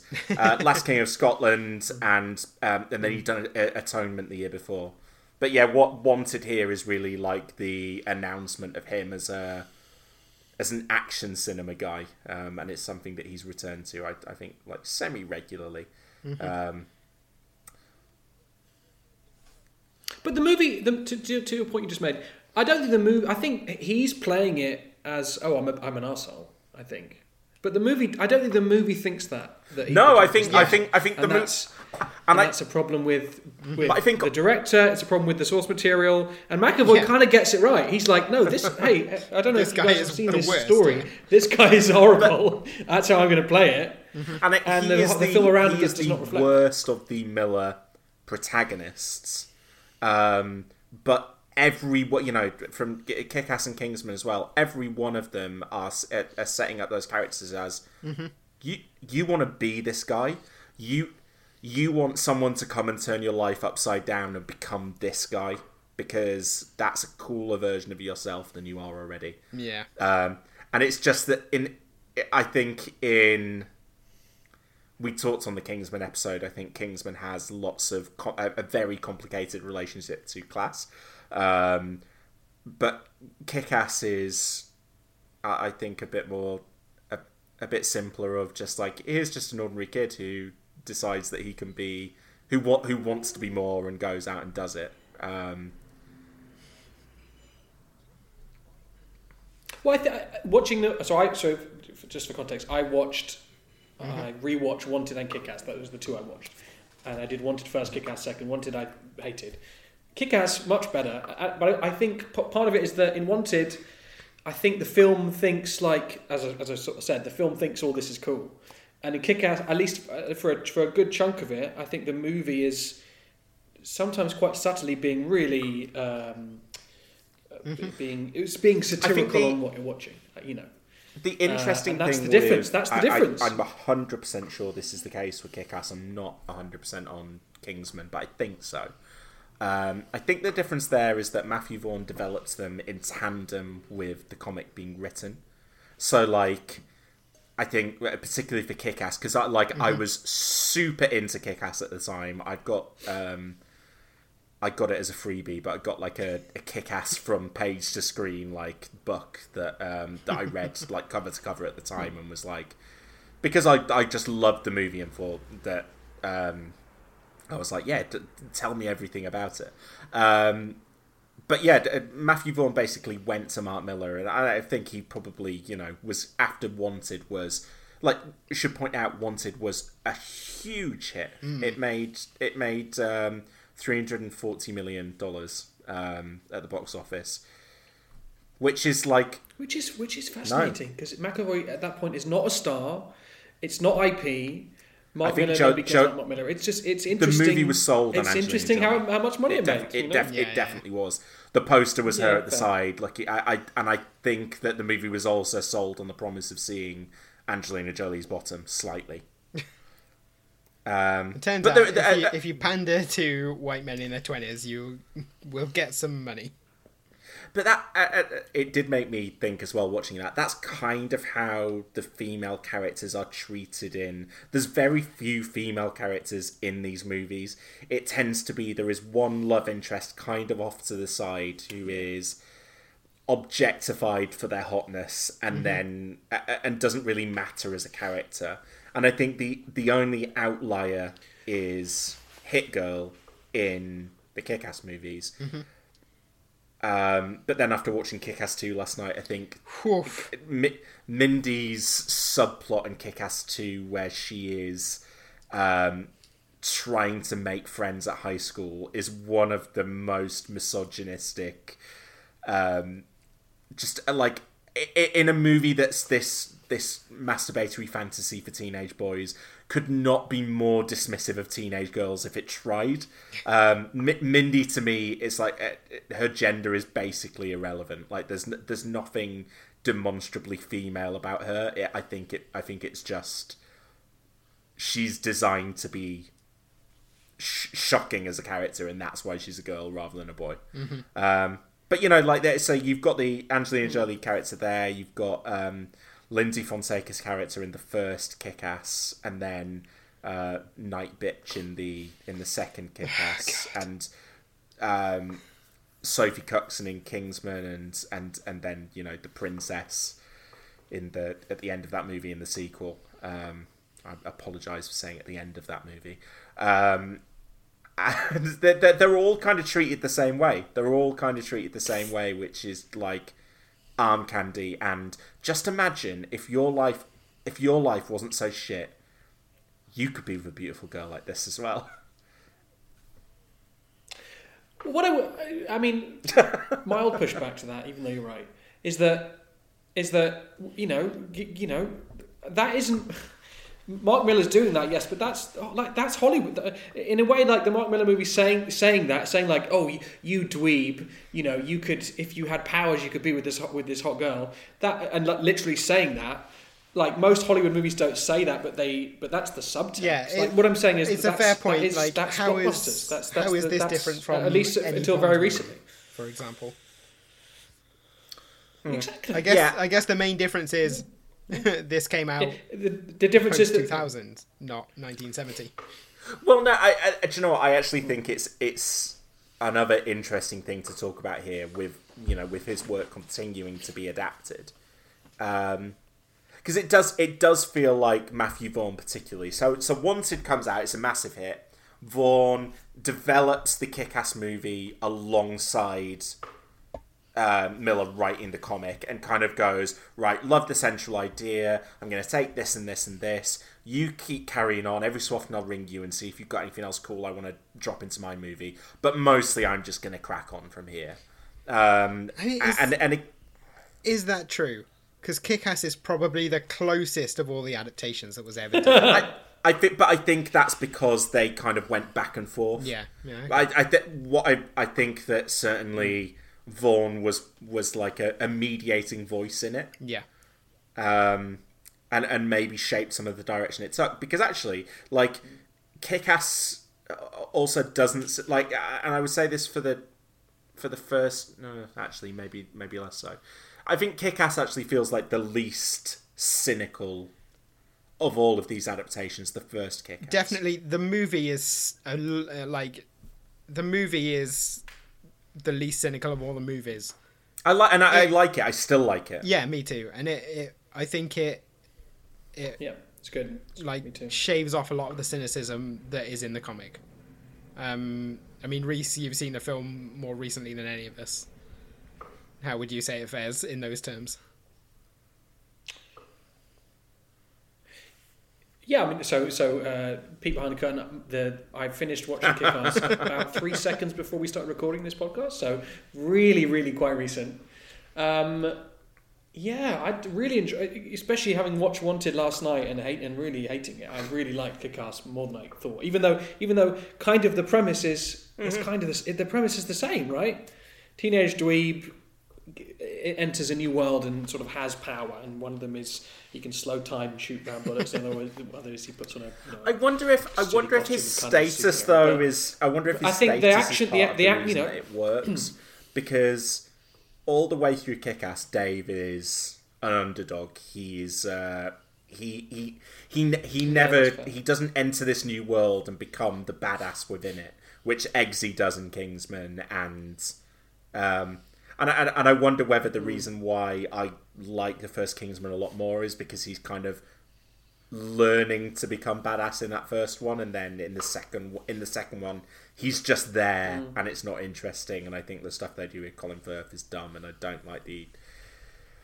I just don't. I don't like the plot of the second one. Um, but yeah, D- Dave is kind of a Dave kind of becomes kick ass and then suddenly realizes that like, oh god, this would be cool if I was a superhero, and then gets the shit beaten out of him, and then even after he kind of lives the dream beyond that and does become a superhero to an extent, it's still as like he's like um, Kurt Russell in Big Trouble. The real, the real, the real plot is going on next to him with Mark Strong and um, and Hit Girl and Nicolas Cage. It's not.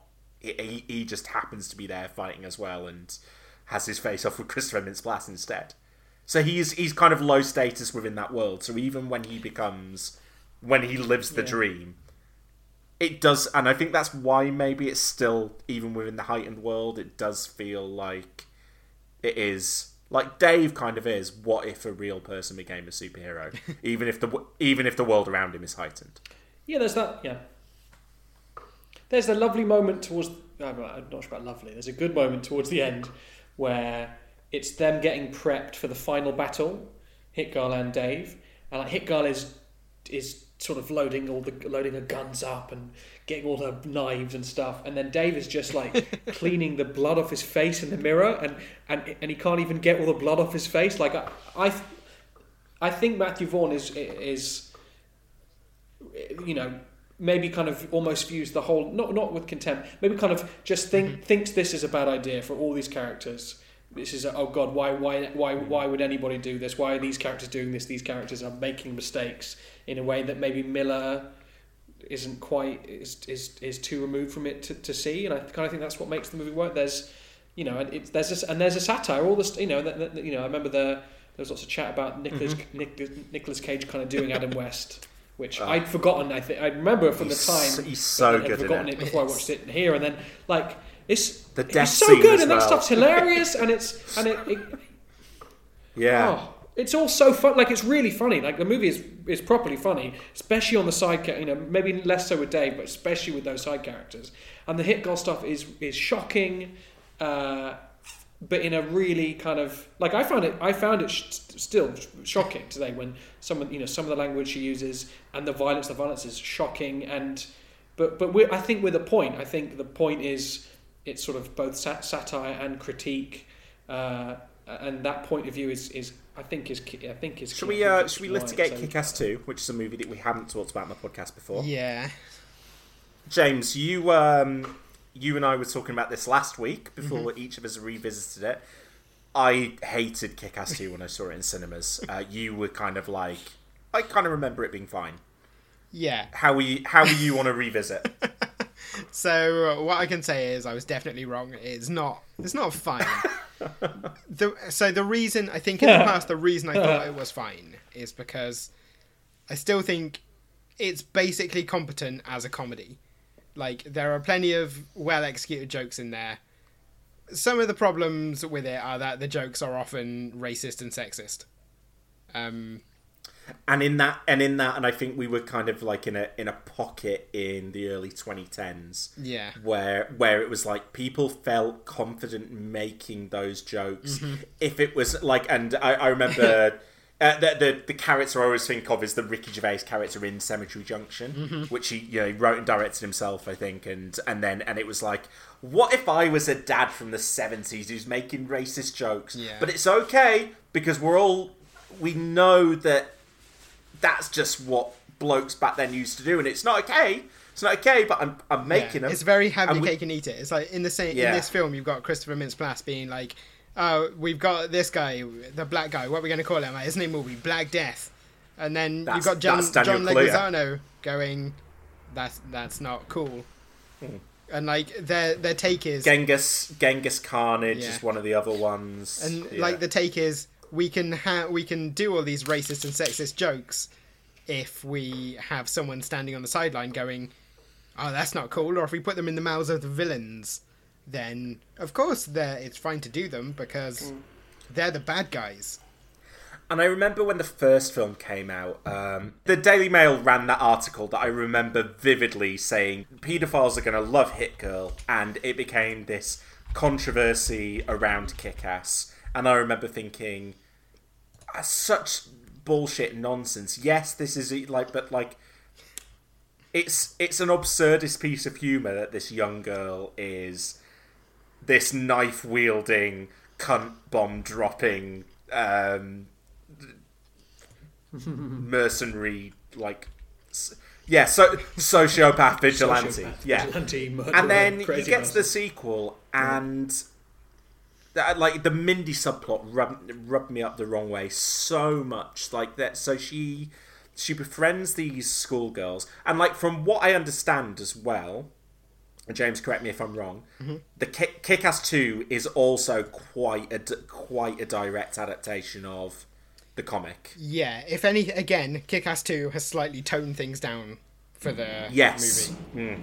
If you can and uh, yeah, and there's one scene that I definitely want to talk about that in relation Mm. to. Um, but yeah, the, so the subplot with Mindy is she, she like her foster father, played by Morris Chestnut, one of one of two characters who's recast from the first movie. One of them being uh, the Evan Peters character from the first Kick-Ass, which I thought was um, after watching WandaVision.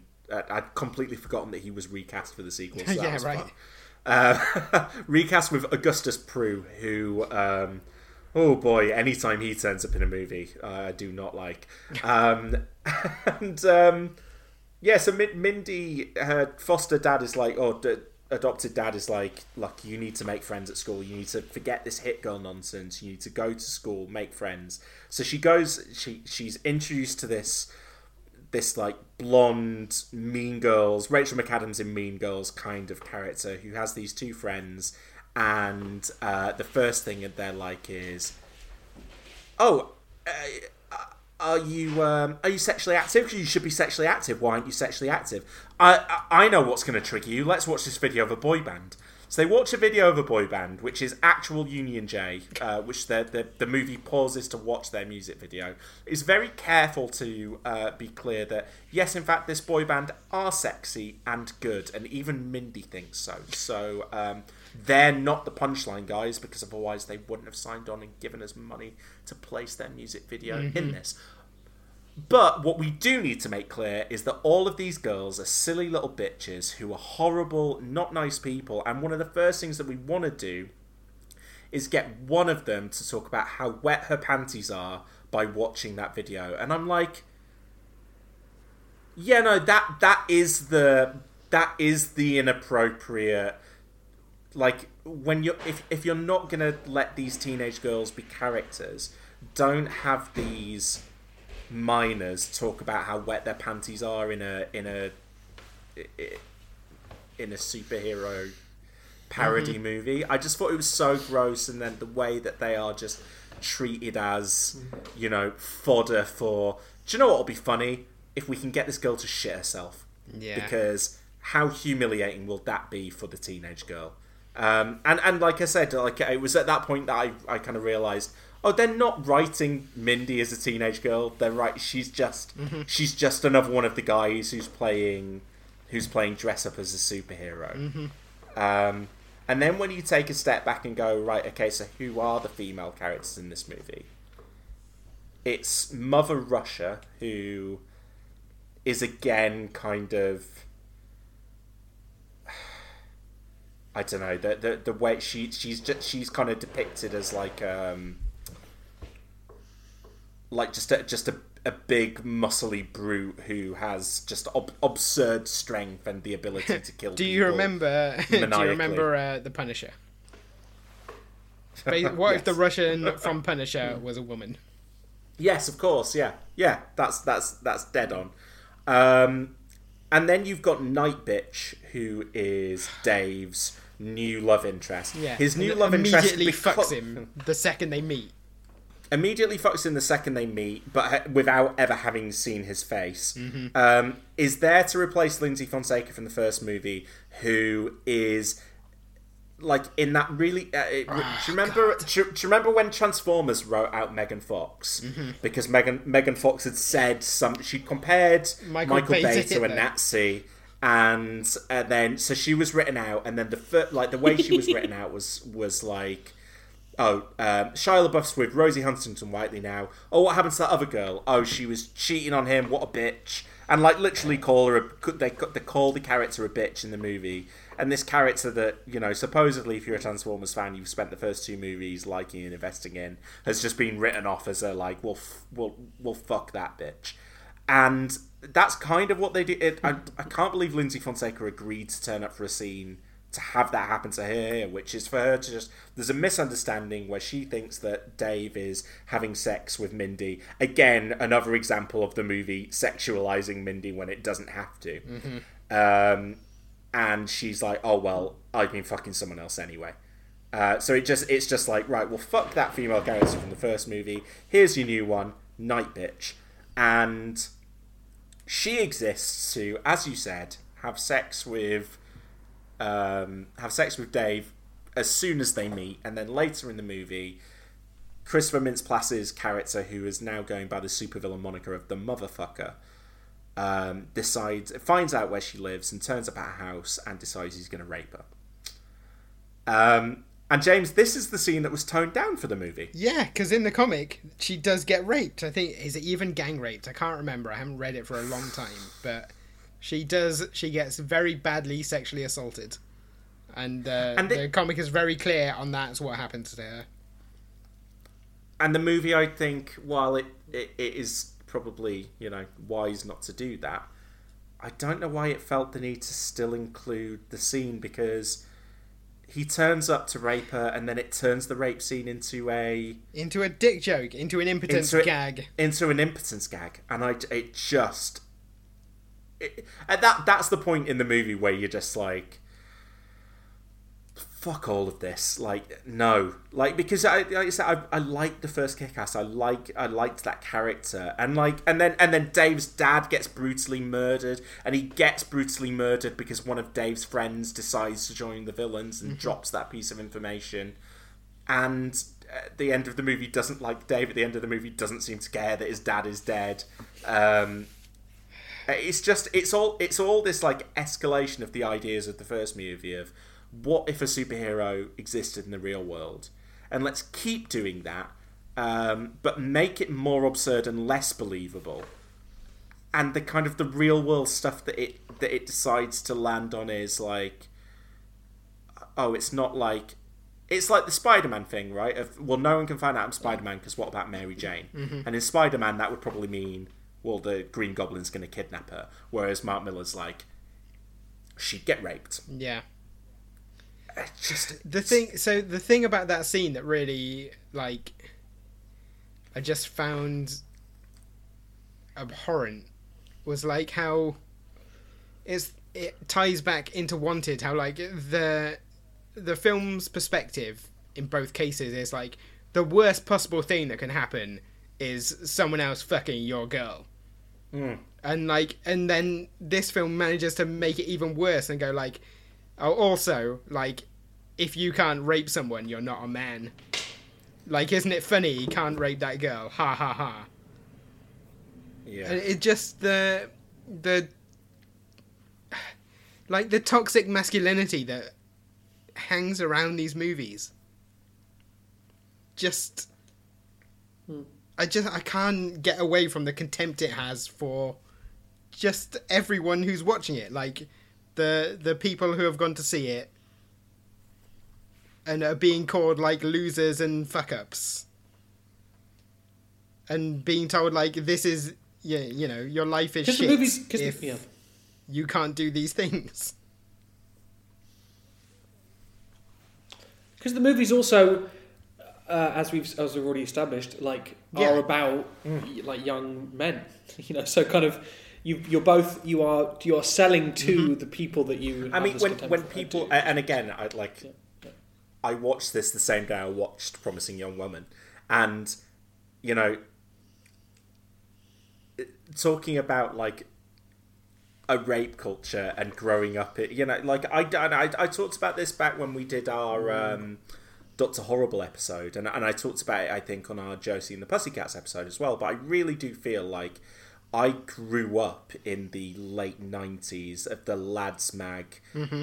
like uh, American teen movie Revenge of the Nerds culture that that was that was a rape culture for nerds like that Yeah, that yeah. feels that feels like the landscape that I was that I grew up in pop culturally that was it was it was for the lads but it was also for the nerds. So it was like uh, you know like uh, uh, and I I you know I've got a lot of affection for the movie still but you know the central uh, you know that one of the centerpiece scenes in American Pie is a group of guys filming a girl getting changed against her will and broadcasting it on the internet.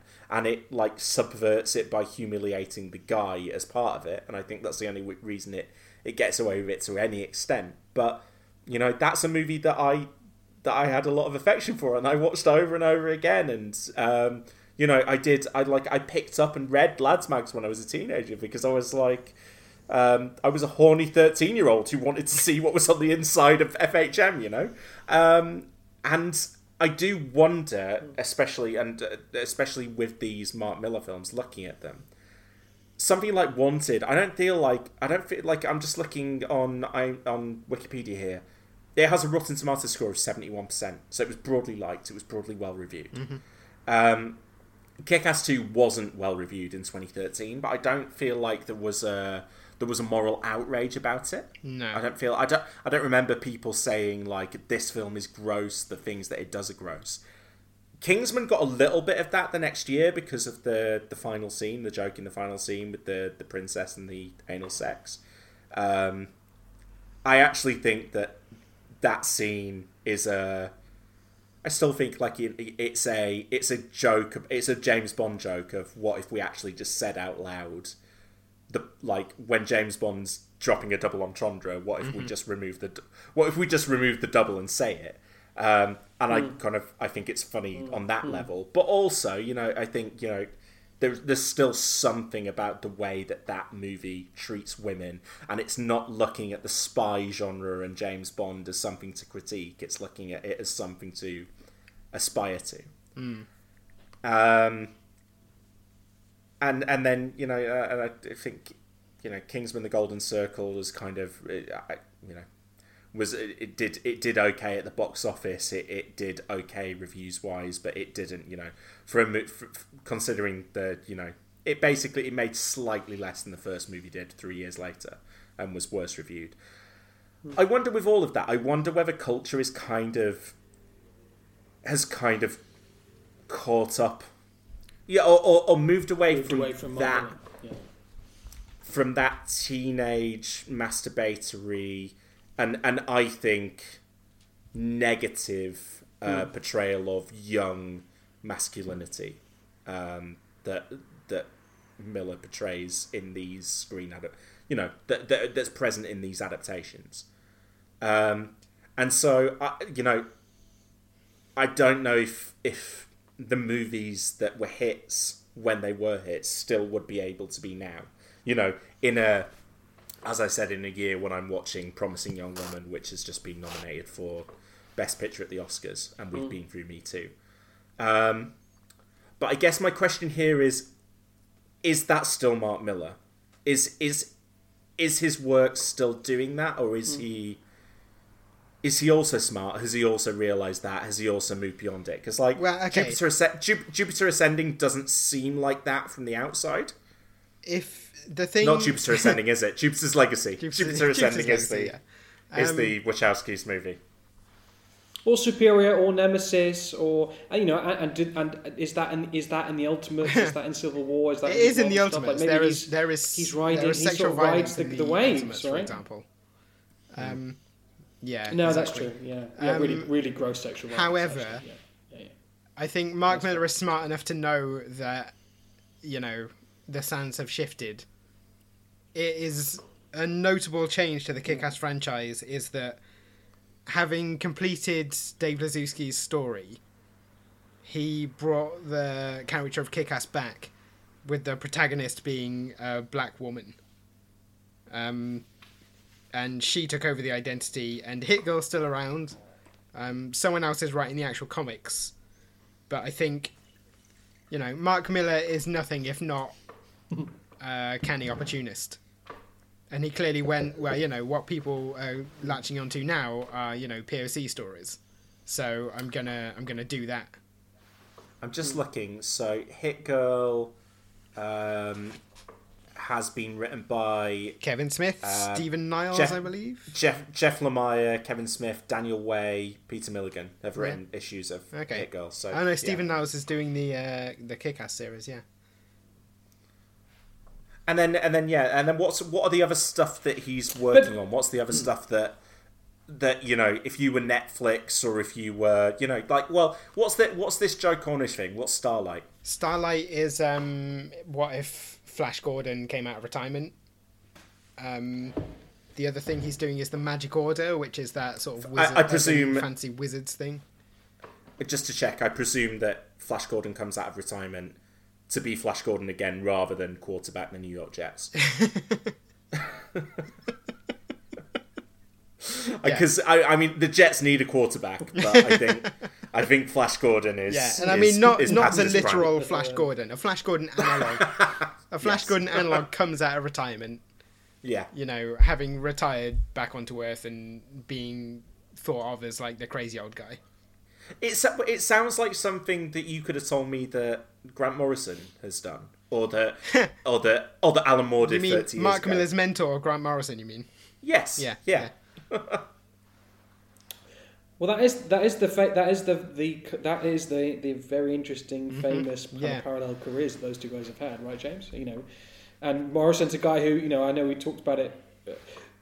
I didn't bring it up way earlier, but you know that, that new Superman comic announced today, the son of the son of Jor-El. It's not written by Morrison, but reading that same press release, Grant Morrison has a new Superman comic coming out in July as part of that kind of soft relaunch. Like Morrison's a guy who's he's he's stayed with comics and and Millar eh, eh, maybe maybe to what James said earlier he's always wanted to be quote unquote bigger than comics and I, I kind of I'm not sure that Morrison I'm not sure that he has wanted that but they've had you know they, they're two Scottish creators Yeah, uh, what, well- there's about a decade well, between them age wise Morrison similar, you know was the one who similarly you know helped Millar get his break, and they later fell out. But um, Mm. the the thing I would say the the key thing about those two creators is Mark Millar has never written a comic as good as Morrison's best. Like the problem with Morrison is that he's not as good at Sure. Uh, you know distilling his ideas and and pitching them to people. Like his Morrison's sort of thing is that he's the big sort of complicated psychedelic, you know, Beatles guy, and you know, Millar's the I don't know what's the what's the analog if Morrison's the Beatles. Is he the, is he the Well, monkey? is Is he the Lennon Monkees? and Millar's It's McCartney more likely the Monkees, yeah. all, all that that all that yeah Um, Yeah, yeah, sure, sure. Well, no, except except that, except that the Beatles, you know, that the Beatles music is very accessible. He's, yeah, I mean, I, I think I think for transparency, Grant Morrison's my favourite. certainly, he's and, uh, he's for up there for me. Yeah. You know, great Well, this piece is, of work. and uh, but he, but also his his stuff is I so I think I've often you know I'll. I'll remember that first volume of Green Lantern that came out recently. Like I, I, I would read those Barely issues like understand four them, yeah. times and still barely understand them. Like he, it's incredibly inscrutable, dense. Yeah, well, it demands uh, it probably demands your times to a attention fault, and your active I don't know, participation in reading. actively- It, whereas Mark Millar will just be like, you Yes. don't need to read the Yes, words to yes. understand what's going on in a Mark Millar comic. and then interesting. I, I mean, so, so as I was watching Yeah. Wanted, I jokingly messaged our chat thread um, and said. Is Mark Millar an edge lord? because, because I was like, I, I didn't realize. Then James was like, he kind of is an edge lord before the idea of an edge lord Yeah. was a thing.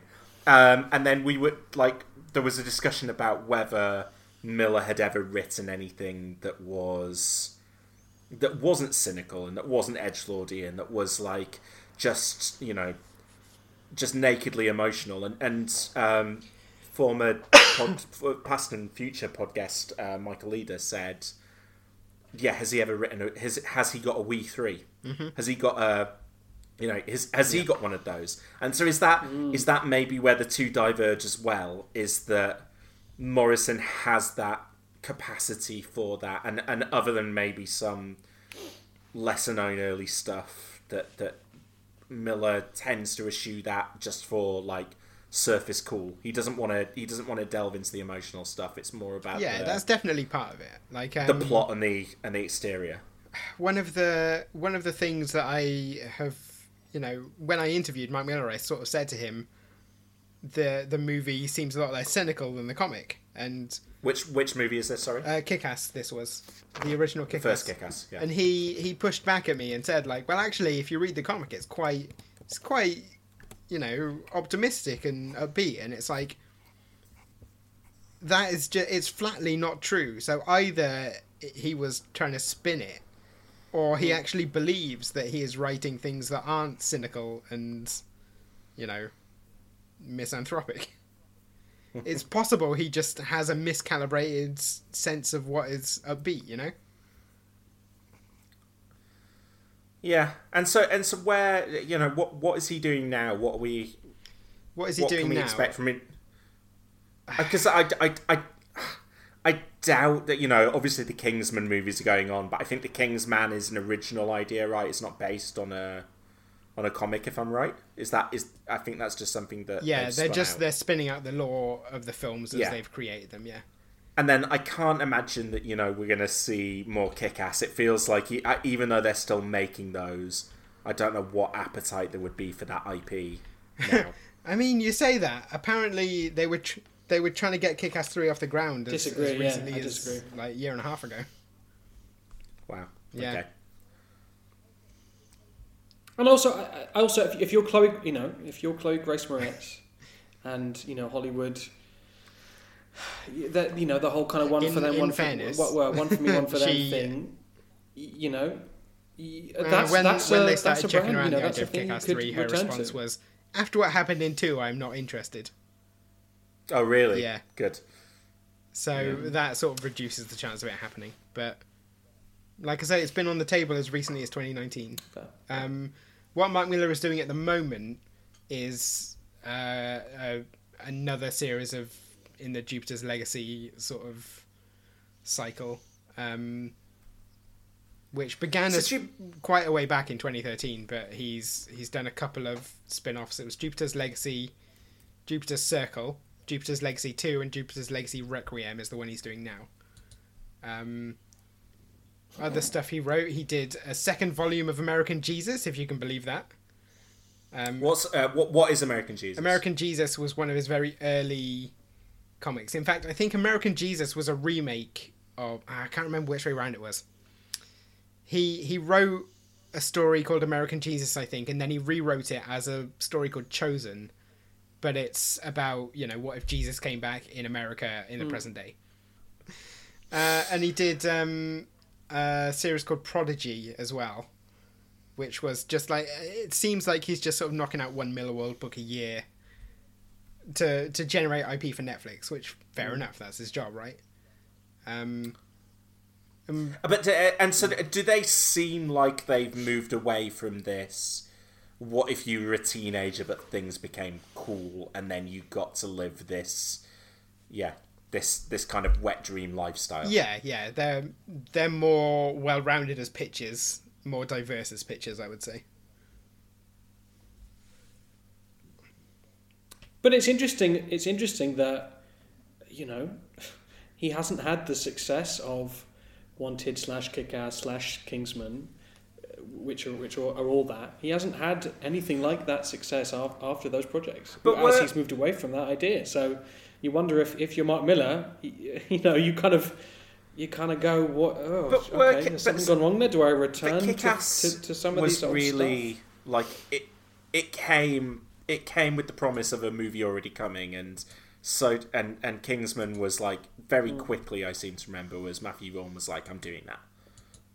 So I wonder whether that's that's part of it really. That it's the he he hasn't had anything that's that's turned up that's already that you're already being pointed to by going and, and someone's saying this is going to be important. You'll want to read this because there's going to be a movie. No, no, no, no. But I- no, I don't mean I don't mean he's not had success in the in comics. I kind of mean he's not had success from That they haven't been these adapted. ideas in the wider culture since since That, since, that, since that not, trio. none of those other ideas have like, you- do you- upcoming adaptations apart from Jupiter's Legacy.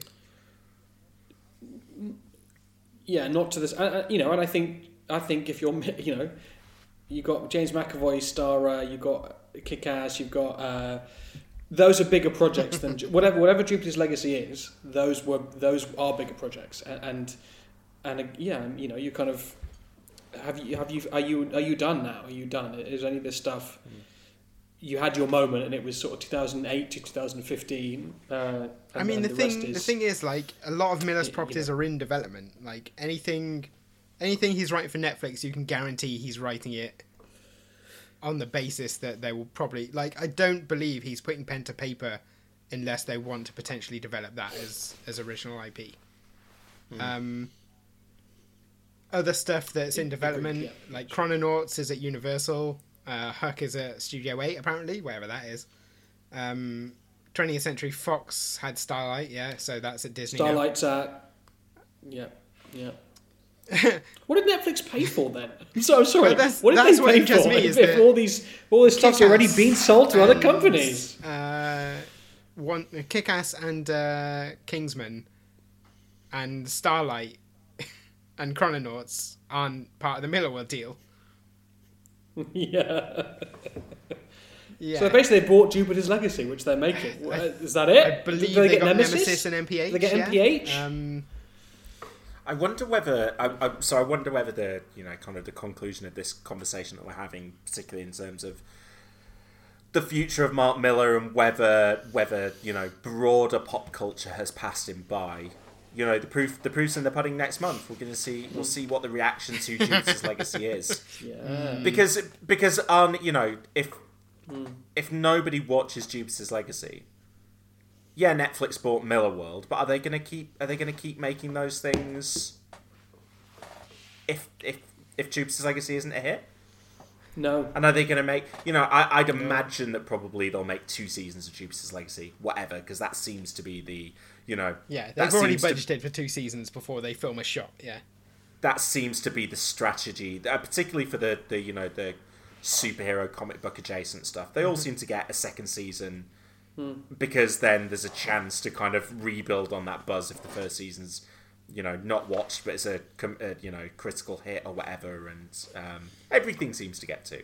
So my guess is that Jupiter's Legacy will get to.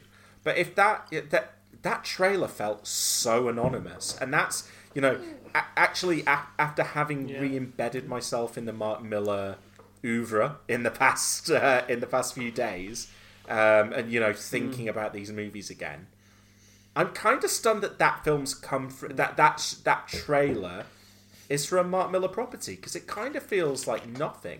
It, ki- it the trailer felt like nothing. The trailer felt like it didn't have any edge to it. Um, and I wonder, if, like, is this an adaptation that's just sanded everything away, or have we just not seen it yet, or is that, you know, is Jupiter's Legacy? Does it feel like a classic Mark Millar idea? Is it, or is it just, as you were kind of intimating, James, As is think- it a knock? yeah. Is it a knockoff No. Kingdom Come? Yeah, as I as I have said in the past, it is like Mark Millar doing Kingdom Come.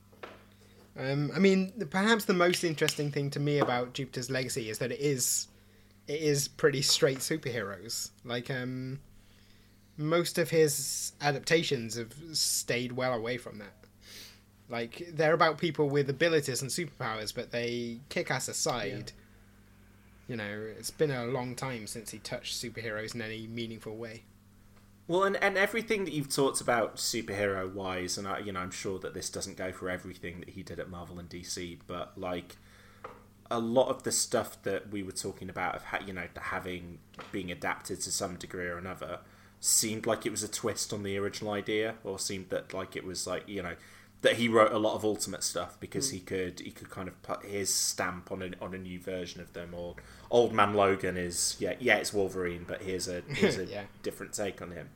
Um, and you know when you're talking about um, was it Nemesis the the what if Batman was Joker? Mhm. Um, yeah, all all of these feel like they have a twist, and then yeah, from what I'm hearing about Jupiter's Legacy, I, I, yeah, I'm not sure what it is. Yeah, I mean, I've I've not read the comics of Jupiter's Legacy for a long time. I think I read the first four issues of the first series, so it's it's been a while. Um, I can remember almost nothing about it. But that, but, that is the point, right, James? That you know, versus his, in terms of the question of like, is is he done? You know, versus his earlier Millarworld, Miller World work versus earlier Marvel work, uh, earlier DC work. Like, it felt like Jupiter's Legacy was a big a big Mm-hmm. swing at, at a big sort of, and this is just comics, at like a big a big deal when it came out, and I just my memory is that nobody gave a shit, you know. Yeah. And Well, it- it's the had no footprint. It's not. It's not mattered. Yes, it's going to exist a Netflix show, but but that, but you know, it, it it's not. There's nothing in that idea. There's nothing in that story. The that- reason it was a big deal for me, the reason I bought it you know? is because it was Frank Quitely. Yeah, Frank Quitely did the art on Frank two Quitely, of the four volumes or whatever there are. Um, Yep. Mm-hmm. But uh, one of the things is now that Mark Millar has stopped working at Marvel and DC, he sort of doesn't get the profile anymore. And without without people making a big deal of his, you know, his next big Marvel or DC comic, it feels like the promotional wheels uh, aren't really turning on him anymore. So if you were if you were um, you know at one of the studios or at one of the streaming services and you were like right I've got all of these Mark Millar say they're all available I've got all of these Mark Millar properties All of them. what's the yeah what's what's the one that you're commissioning and going actually do you know what if I make this and it hits like Kick-Ass did or it hits like Wanted did then Mark Millar's Are we work is- assuming he- stuff that hasn't already been adapted? Because if I Uh, well, had no, if what- I had all of Mark Millar's properties, I would go. Kick Ass is the one that could sustain a TV show. Kick Ass Nick Right, TV okay. show, you know, twelve episodes a series, Hmm. one adventure where they're trying to solve one crime thing. Absolutely, that is a that could run and run. But then, right now, in the in you know in the real you know in in the world where Mark Millar's adaptations are what they are, what you know if or, or you know if you were him and you were trying to get Hollywood to make one of your projects, Uh-huh. what would you be what would you be trying to sell them on to go? It, this is going to make me a yeah, big deal. Nemesis. Yeah, The Nemesis would be the one because it would be the Nemesis. the twist on Batman. Yeah. That premise is great. Because you know Batman, so Batman has the cultural it- penetration, it's a great premise. It's and so- the Joker has so the clear. cultural penetration for people to go like, "Oh, I get this. This is what if Batman was the Joker." Yeah. You know, it's something we haven't seen. It's edgy Yeah. because it's like taking a beloved superhero and, and turning him into a villain. Yeah. It's a no-brainer. I'm sort of surprised it hasn't already been done. Yeah, that's what I'm wondering. Why hasn't it been done? I'm sh- I'm shocked. Yeah.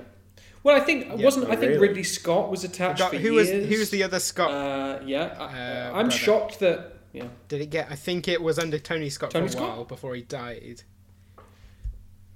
interesting. okay. okay. You know, I- like it's in some ways it's shocking that that you get a Starlight, you know, Starlight film announced, and Jupiter's Legacy Yeah. actually exists before Nemesis exists because Nemesis that premise is just is just so is just so hooky. And, and it's almost like peak kind of peak Mark Millar era hooky concept. And I think the comic is is you know I think James the comic is fine. I haven't read it but I think I think the comic is sort of fine. And it's Yeah, Steve McNiven did Is the it art. Steve McNiven? I mean, sort of the reason who drew it? The reason they yeah uh, so that's a great artist. they announced The- the- a, the- a the costume's to Nemesis that just never came out. Because uh, Steve McNiven was basically too slow drawing it, so it just never never got released. But the, right. But you've got everything there. You've got the costume, you've got Yeah. the name, you've got the idea, you've got Mark Millar. It's that is so that is ready to happen. Because then. I, I know you said you were surprised that, that, that Starlight was the one that was in the works, But that's it. actually, like you know, reading that report on Starlight this week, um, Joe Cornish has been linked to projects lots of times since you know he became like you know breakout director after Mm-hmm. Attack the Block. Um, it uh, it feels to me anyway like he's only ever signed up to stuff when it's actually getting made. You know, it's uh, like he's he's not he's not attached himself to anything that I can think of that didn't actually. Oh, there was the, Snow no, there Crash, was one. Snow wasn't there? Crash. Snow Crash. Yes. Um, so, so, so maybe I don't know. Maybe this doesn't get made, but you know, it's announced as uh, being directed by Cornish. That Simon Kinberg, Audrey Chon, and Nira Park, who Nira Park's worked with him and Edgar Wright a lot as a producer, um, and in fact, I think they're you know both stakeholders in that new production company. Um, you know, the, the, the, the people attached makes me think, oh, that I think that might get made. Um, so you know, I don't think I don't think Millar's going anywhere, but I think the you know what's interesting to me now is actually those adaptations, Jupiter's Legacy and Starlight, sound like more benign riffs on superheroes, and that is Mhm. more. Whereas like the the Nemesis that you're describing, like yeah, it sounds like it's got a great cool hook, but also that sounds closer to the edge lordy Mark Millar that that I know from these other these other projects than than Starlight and Jupiter's Legacy do. So I'm wondering whether is is there maybe a reluctance from Hollywood that like Hollywood has passed by his yeah his masturbatory teen stuff, and so the the only stuff that's left is the relatively safer stuff to adapt. Yeah. Um, and is and it, so so is there you know is is it going to hit? Is it is you know is is uh, Cornish or is uh, Netflix going to be able to make something interesting enough from that work to make him relevant moving forwards? Because I just don't, yeah I just don't think that I can't imagine eh, you know how you would do Wanted today. It just feels like fundamentally that's Yeah, just well, it's that's- su- it's such a, it's such it's so toxic to its core. Yeah. when I was watching, uh, Hmm. When I was watching Wanted, one of the things I wrote down on my list was 2008 feels like so long ago. Because Yeah. the film just couldn't be made in its current form today. Like it would just. I mean, I, I'd like to think it couldn't be made. Certainly, it wouldn't get the the free pass it got. Um, you like to think it would be critically slammed into into unprofitability if they made it today. Um, Yeah. I just checked, by the way. the The latest word on Nemesis was that uh, in 2015, Warner Brothers had the adaptation. I can sort of That see is- why Warner Brothers would buy that and then not make it. Yes. 100% Yeah. right, yeah, yeah. Because if, yeah, 'cause if you're in the DC universe. and I can kind of see why, Why? Mark Millar Why? would let that happen as Yeah, well. Yeah, sure. Yeah. Pay pay me every three years to re up those rights. Yeah. That's absolutely fine by me. Okay. Um, any any final thoughts on Mark Millar, guys? Because I what I do think is interesting about him, and I, I know we've uh, or and certainly about his you know film adaptations, um, is that uh, there's there's a lot about there's a lot about um, Kingsman and about the first Kick-Ass that I really like. And in all of these, there's there's that central hook that is that is compelling, and there is a sheen and there's the exterior that I'm like, yeah, I completely get it. Um, but yeah, uh, like like I said, uh, I think it's particularly telling to me that once you get into the world of the sequels, and I know we've not talked much about Kingsman 2, but um, once you get into the sequels, that it feels like you you kind like you kind of really have to embrace everything that he's seeding in there, and that's when it just becomes a little bit, for me, a little bit repulsive. Well, I, I, I, had, I had one other. I don't want to Ah, open, open the, can, Go on, it's fine. Conversation. I don't want to open. Well, I had one other thought on Wanted that I found repulsive, as the word you just used, that we ha- we haven't not talked about yet, and I don't think it's a Mark Millar thing. I think it's a Hollywood 2008 thing, and it's a Tim Timur Bekmambetov thing. But I honestly couldn't get Mm, over the kind of the gun pornification in that movie. I couldn't. I found that a, a real issue. You know, so early on, the way that it. And you, you know, you went back. uh, You said it earlier, uh, Joe, that the movie, the poster was was Angelina And- Jolie. That's what they're selling it on. And I, I looked at it last night. Yeah. It that is the poster, but it's her holding a gun. It's it's almost like this film is what if Angelina Jolie had a gun, and and just some of the, the some of the slow mo on the just on the guns. It, it it really, you know, I couldn't. I just sort of I feel like that is a thing that has also just really moved on with the with with the world. in the last ten years. Although, although maybe, although you know, with Hollywood films, maybe it hasn't. But just that Well, adoration quickly, of, of guns. Since you uh, mentioned that, was um, troubling. I found it troubling. one of the things we didn't mention about Kick-Ass 2 is how Jim Carrey, who plays Colonel Stars and Stripes in it, um, pulled out of promoting the movie because of Sandy Hook, was it? Saying that he didn't actually, he'd changed his mind, he didn't want to be associated with sort of gun violence anymore. Um, How Yeah. how legitimate you feel like that is as a decision is up for debate. I I actually think Kick-Ass 2 is a lot less violent than the first. Um, and possibly to its detriment. But Uh, certainly it's interesting that having made the movie, you know, Jim Carrey went actually I'm not I'm not interested in in this stuff anymore. Yeah, I, I 'cause- see that's why I think that mostly the the violence of the first Kick-Ass works is because it is it is so yeah, it's so over the top and cartoonish and Yeah. stylized. that that you know to the fact to the point that it ends with Mark Strong being blown up with a Mm. Yeah.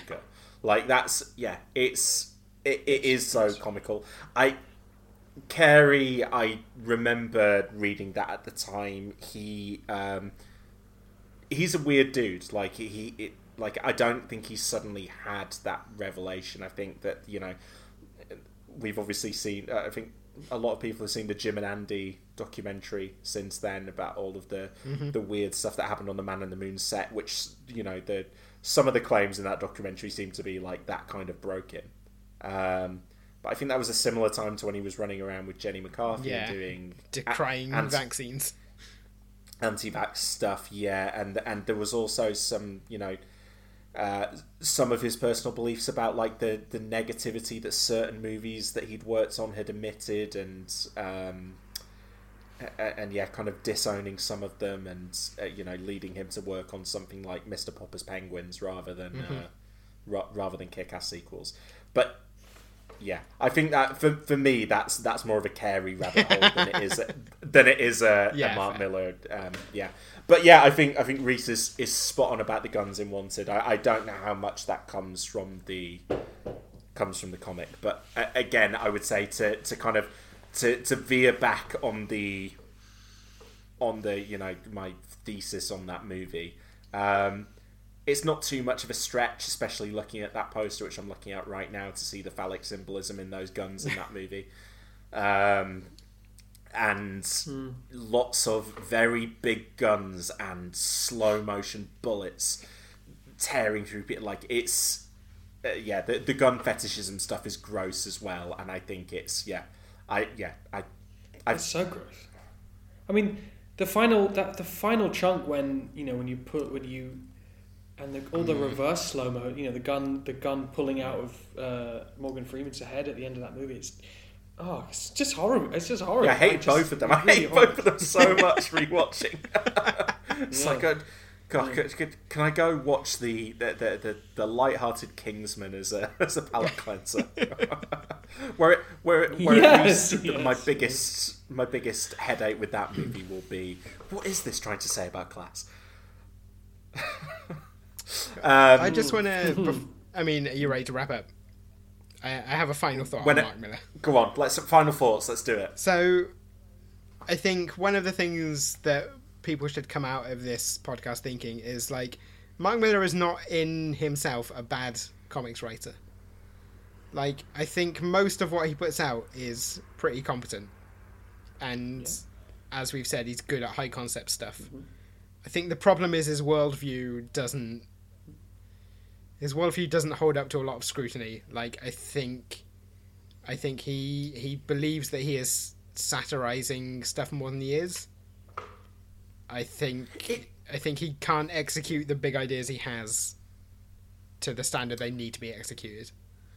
again like to just for, for me just watching the movies it kind of feels like he's writing to what he thinks an audience wants and Yeah. when you're talking about like he's very good at playing the game and giving the elevator pitches and like Mhm. making it like so you know if in 2008 he's like uh, like i said like you know this um pandering to the teenage boy that's been that's been brought up reading lads mags Mhm. um yeah, that is the that's that's the that is the movie. That's the cell. Um, and I and I wonder whether he, you know, at that point, rather than rather than being like, um, I don't know, toxic himself, was was was pandering to what the culture wanted.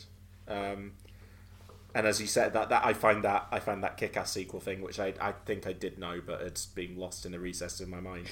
I find that I, I find that very very interesting Yeah, right. that he's decide he's decided that that's a good idea to do in the last couple of years, Mhm.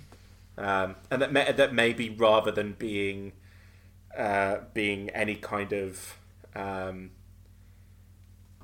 provocateur, he's more just like going, what what if I what if I just give people what they want to the extreme?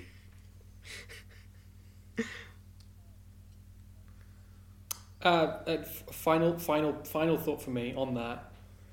You know, let's not pretend that's not how Pixar works, how the MCU works, how the DCE work, uh, which is how TV works, how, how, how most popular artistic content works, which is, hey, let's kind of try and make something that people are going to like. But the difference with Millar is that, that all those, all, you know, that perhaps all, all those processes try and uh, have creators that reflect the world, and Millar is is just is just one guy, and that and that that's the difference that he's. He, he, he can only it, does, of it seems sort of apt much, that he is one it seems apt that Netflix has his own who views famously things, create right? content by algorithm have have bought Mark Millar. I also wonder if there's something about him being at one step removed as well, that he is, you know, he's reflecting the culture and then putting that one little twist on the top of it. um, and so yeah, so yeah, he, he's just doing what everyone else is doing, but just just yeah, that little little bit of extra paprika on at the end. James, um, I don't know. Well, will you have anything? Do you have any any uh, comic book recommendations to make coming out of that? you know, I was just thinking, what, if I was going to recommend anything, what would I recommend? Um, his I like it. I like the I like the first Kick-Ass. I, I've read it and I like it. Yeah. I mean, recommend a Grant Morrison His comic. Superman Adventures is pretty good um, from the early 2000s. You know, if you want to see Mark Millar being uncynical, that's where to go. There are some there's some really good Superman stories in there. Um, he wrote a 12 issue run on Spider Man called Marvel Knights Spider Man that was uh, pretty good. Um, he did a similar run on Wolverine called uh, Enemy of the State you know they've all, they've all got these sort of high concepts. You know, Wolverine slash Spider Man fights all of his enemies in a twelve issue run. Um, they're they're they're decent. They're decent self contained stories, and if you can see past some of the, you know, awful, just I don't know. I feel like Ultimates. I I would. There was a time when I would have recommended it, but these days probably not. That Probably time not was on the podcast five years ago. I yeah, think. yeah. Even then, I was like, if you can see past the the awful cynicism, but these days, I'm just like, you know what? You don't need to read about giant men slapping his wife around, or you know, Yeah. the wasp fucking the Hulk or whatever it was. You just don't. Uh, I think if I've learned anything from this conversation, it's that um, maybe all I want to do is ride in an elevator with Mark Millar. That's that's where I'll get my, my proper fix. Hit me with another one and another one. Three more floors. Let's go. okay, so that was our discussion of Wanted and the adaptations of Mark Millar. Um, listeners, I hope you enjoyed. Like, I really enjoyed having that conversation. I hope you've enjoyed that. Like. Um, that experiment with our format. Um, we're hoping it works. I think it works. Let us know what you think uh, because we've got more of these planned. Um, not necessarily just you know like the, the adaptations of a certain person, but like bundling certain films together and and and having more nebulous chats. So hopefully you enjoyed that. Um, if you did, tell us. If you don't, it's fine. no, tell us that as well. Um, so we'll move on to our final section now, which is the pitch. Reese, have you got a pitch for us? Yes, I do. I, I, feel like after an you know almost two hours of, of like interesting, naughty conversations about Mark Millar adaptations, it, I've written the, the pitch before this. This, this feels a bit uh, a bit superfluous, but I'm going to do it anyway. so, uh, based off the kind of the kind of the first film, the first Millar adaptation of Wanted, uh, and it's interesting that you know basically you know almost the entire cast of that movie went on to be in uh, various MCU and DC properties, McAvoy, Jolie, um, Pratt, uh, others too. But there's one big name uh, that that is not in those. Is not is not uh, Morgan Freeman. So my pitch to you is, what, who would you like to see Morgan Freeman be in in a superhero movie, and what's the Who goes first? Joe, you're gonna have to go first. Yeah. You go first. You spoke first. That is you, silly fool. That's how I do this. Listen, what does Morgan Freeman do best? Uh, Morgan Freeman should be the president in the MCU. It's you, we talked about on previous episodes that we don't because do you know what, I can't really like I can't really think of any like cool older characters to be and and also like I definitely don't want anyone who's going to be delivering any voiceover. So let's just have someone with sort of a bit bit of gravitas in political mm. office in the MCU who we can return to as like the mm. the face of the real world. Because you know, like I'm sick of this same senator showing up again and again in Falcon and the Winter Soldier. so give me give me Morgan Freeman as the MCU president, who would be age appropriate for presidents of the United States nowadays. Um, Yeah, like I'm gonna James? say let's play Morgan Freeman against type because I feel like one of the again one of the complaints I had with Wanted is that all of the characters felt like so much shorthand. It was like, oh, here's the cool, sexy badass. It's Angelina Jolie. Here's the like wise leader, uh, like elder of our group. It's Morgan Freeman. So, I would like to see Morgan Freeman play a villain, a proper villain. Um, I think he should be the MCU Galactus.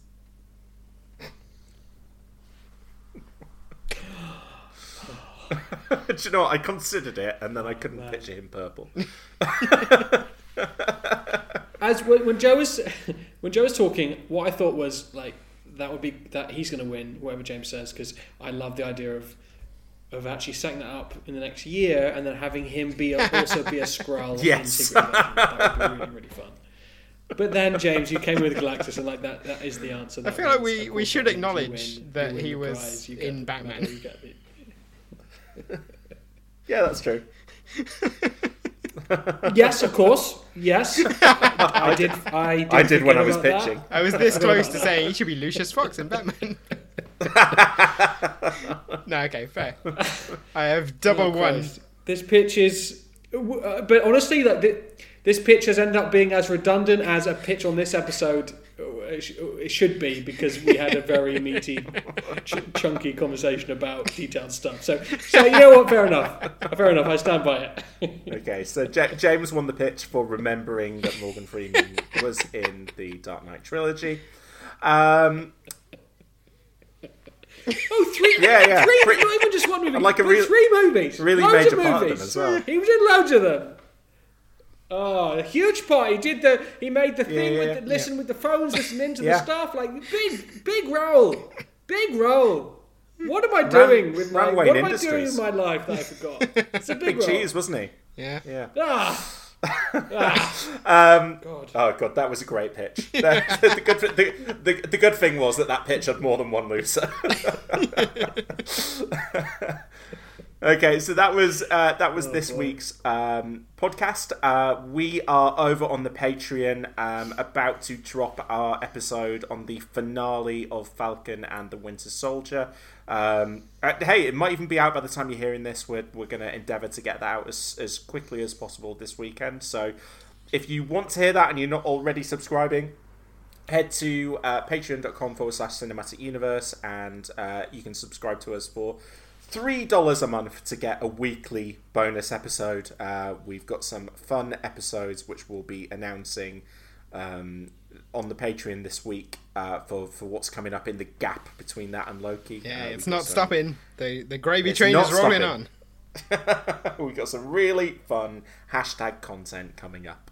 Um, if you're enjoying this episode, then please do subscribe on your podcast app of choice and give us a lovely rating on um, Apple Podcasts, wherever you get your podcasts, um, and, and tell your friends. Tell your if you like the Patreon, tell your friends. Tell your friends that we we make a lovely comic book movie and TV podcast, and that they should listen to and send us three dollars. Unless you're friends with Mark Um, Millar.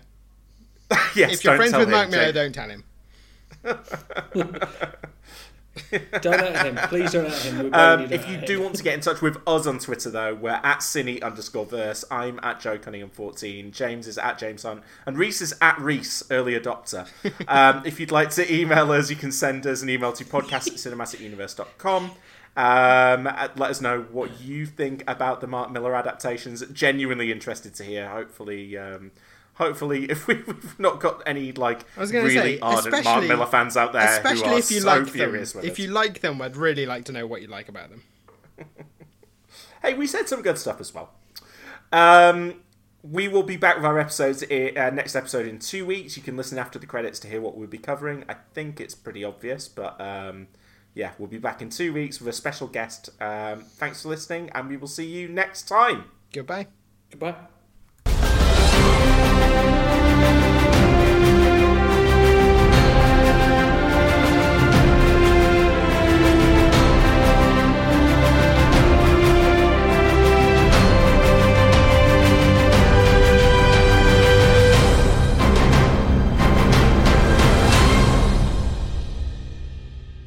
This is the job, John. All of it is. Star Spangled Manra plan and all that. It's always been in the job description. Listen, this suit, it comes with expectations, brother. You can't just punch your way out of problems anymore, you know? Time to go to work. Cinematic Universe returns in two weeks' time with The Falcon and the Winter Soldier.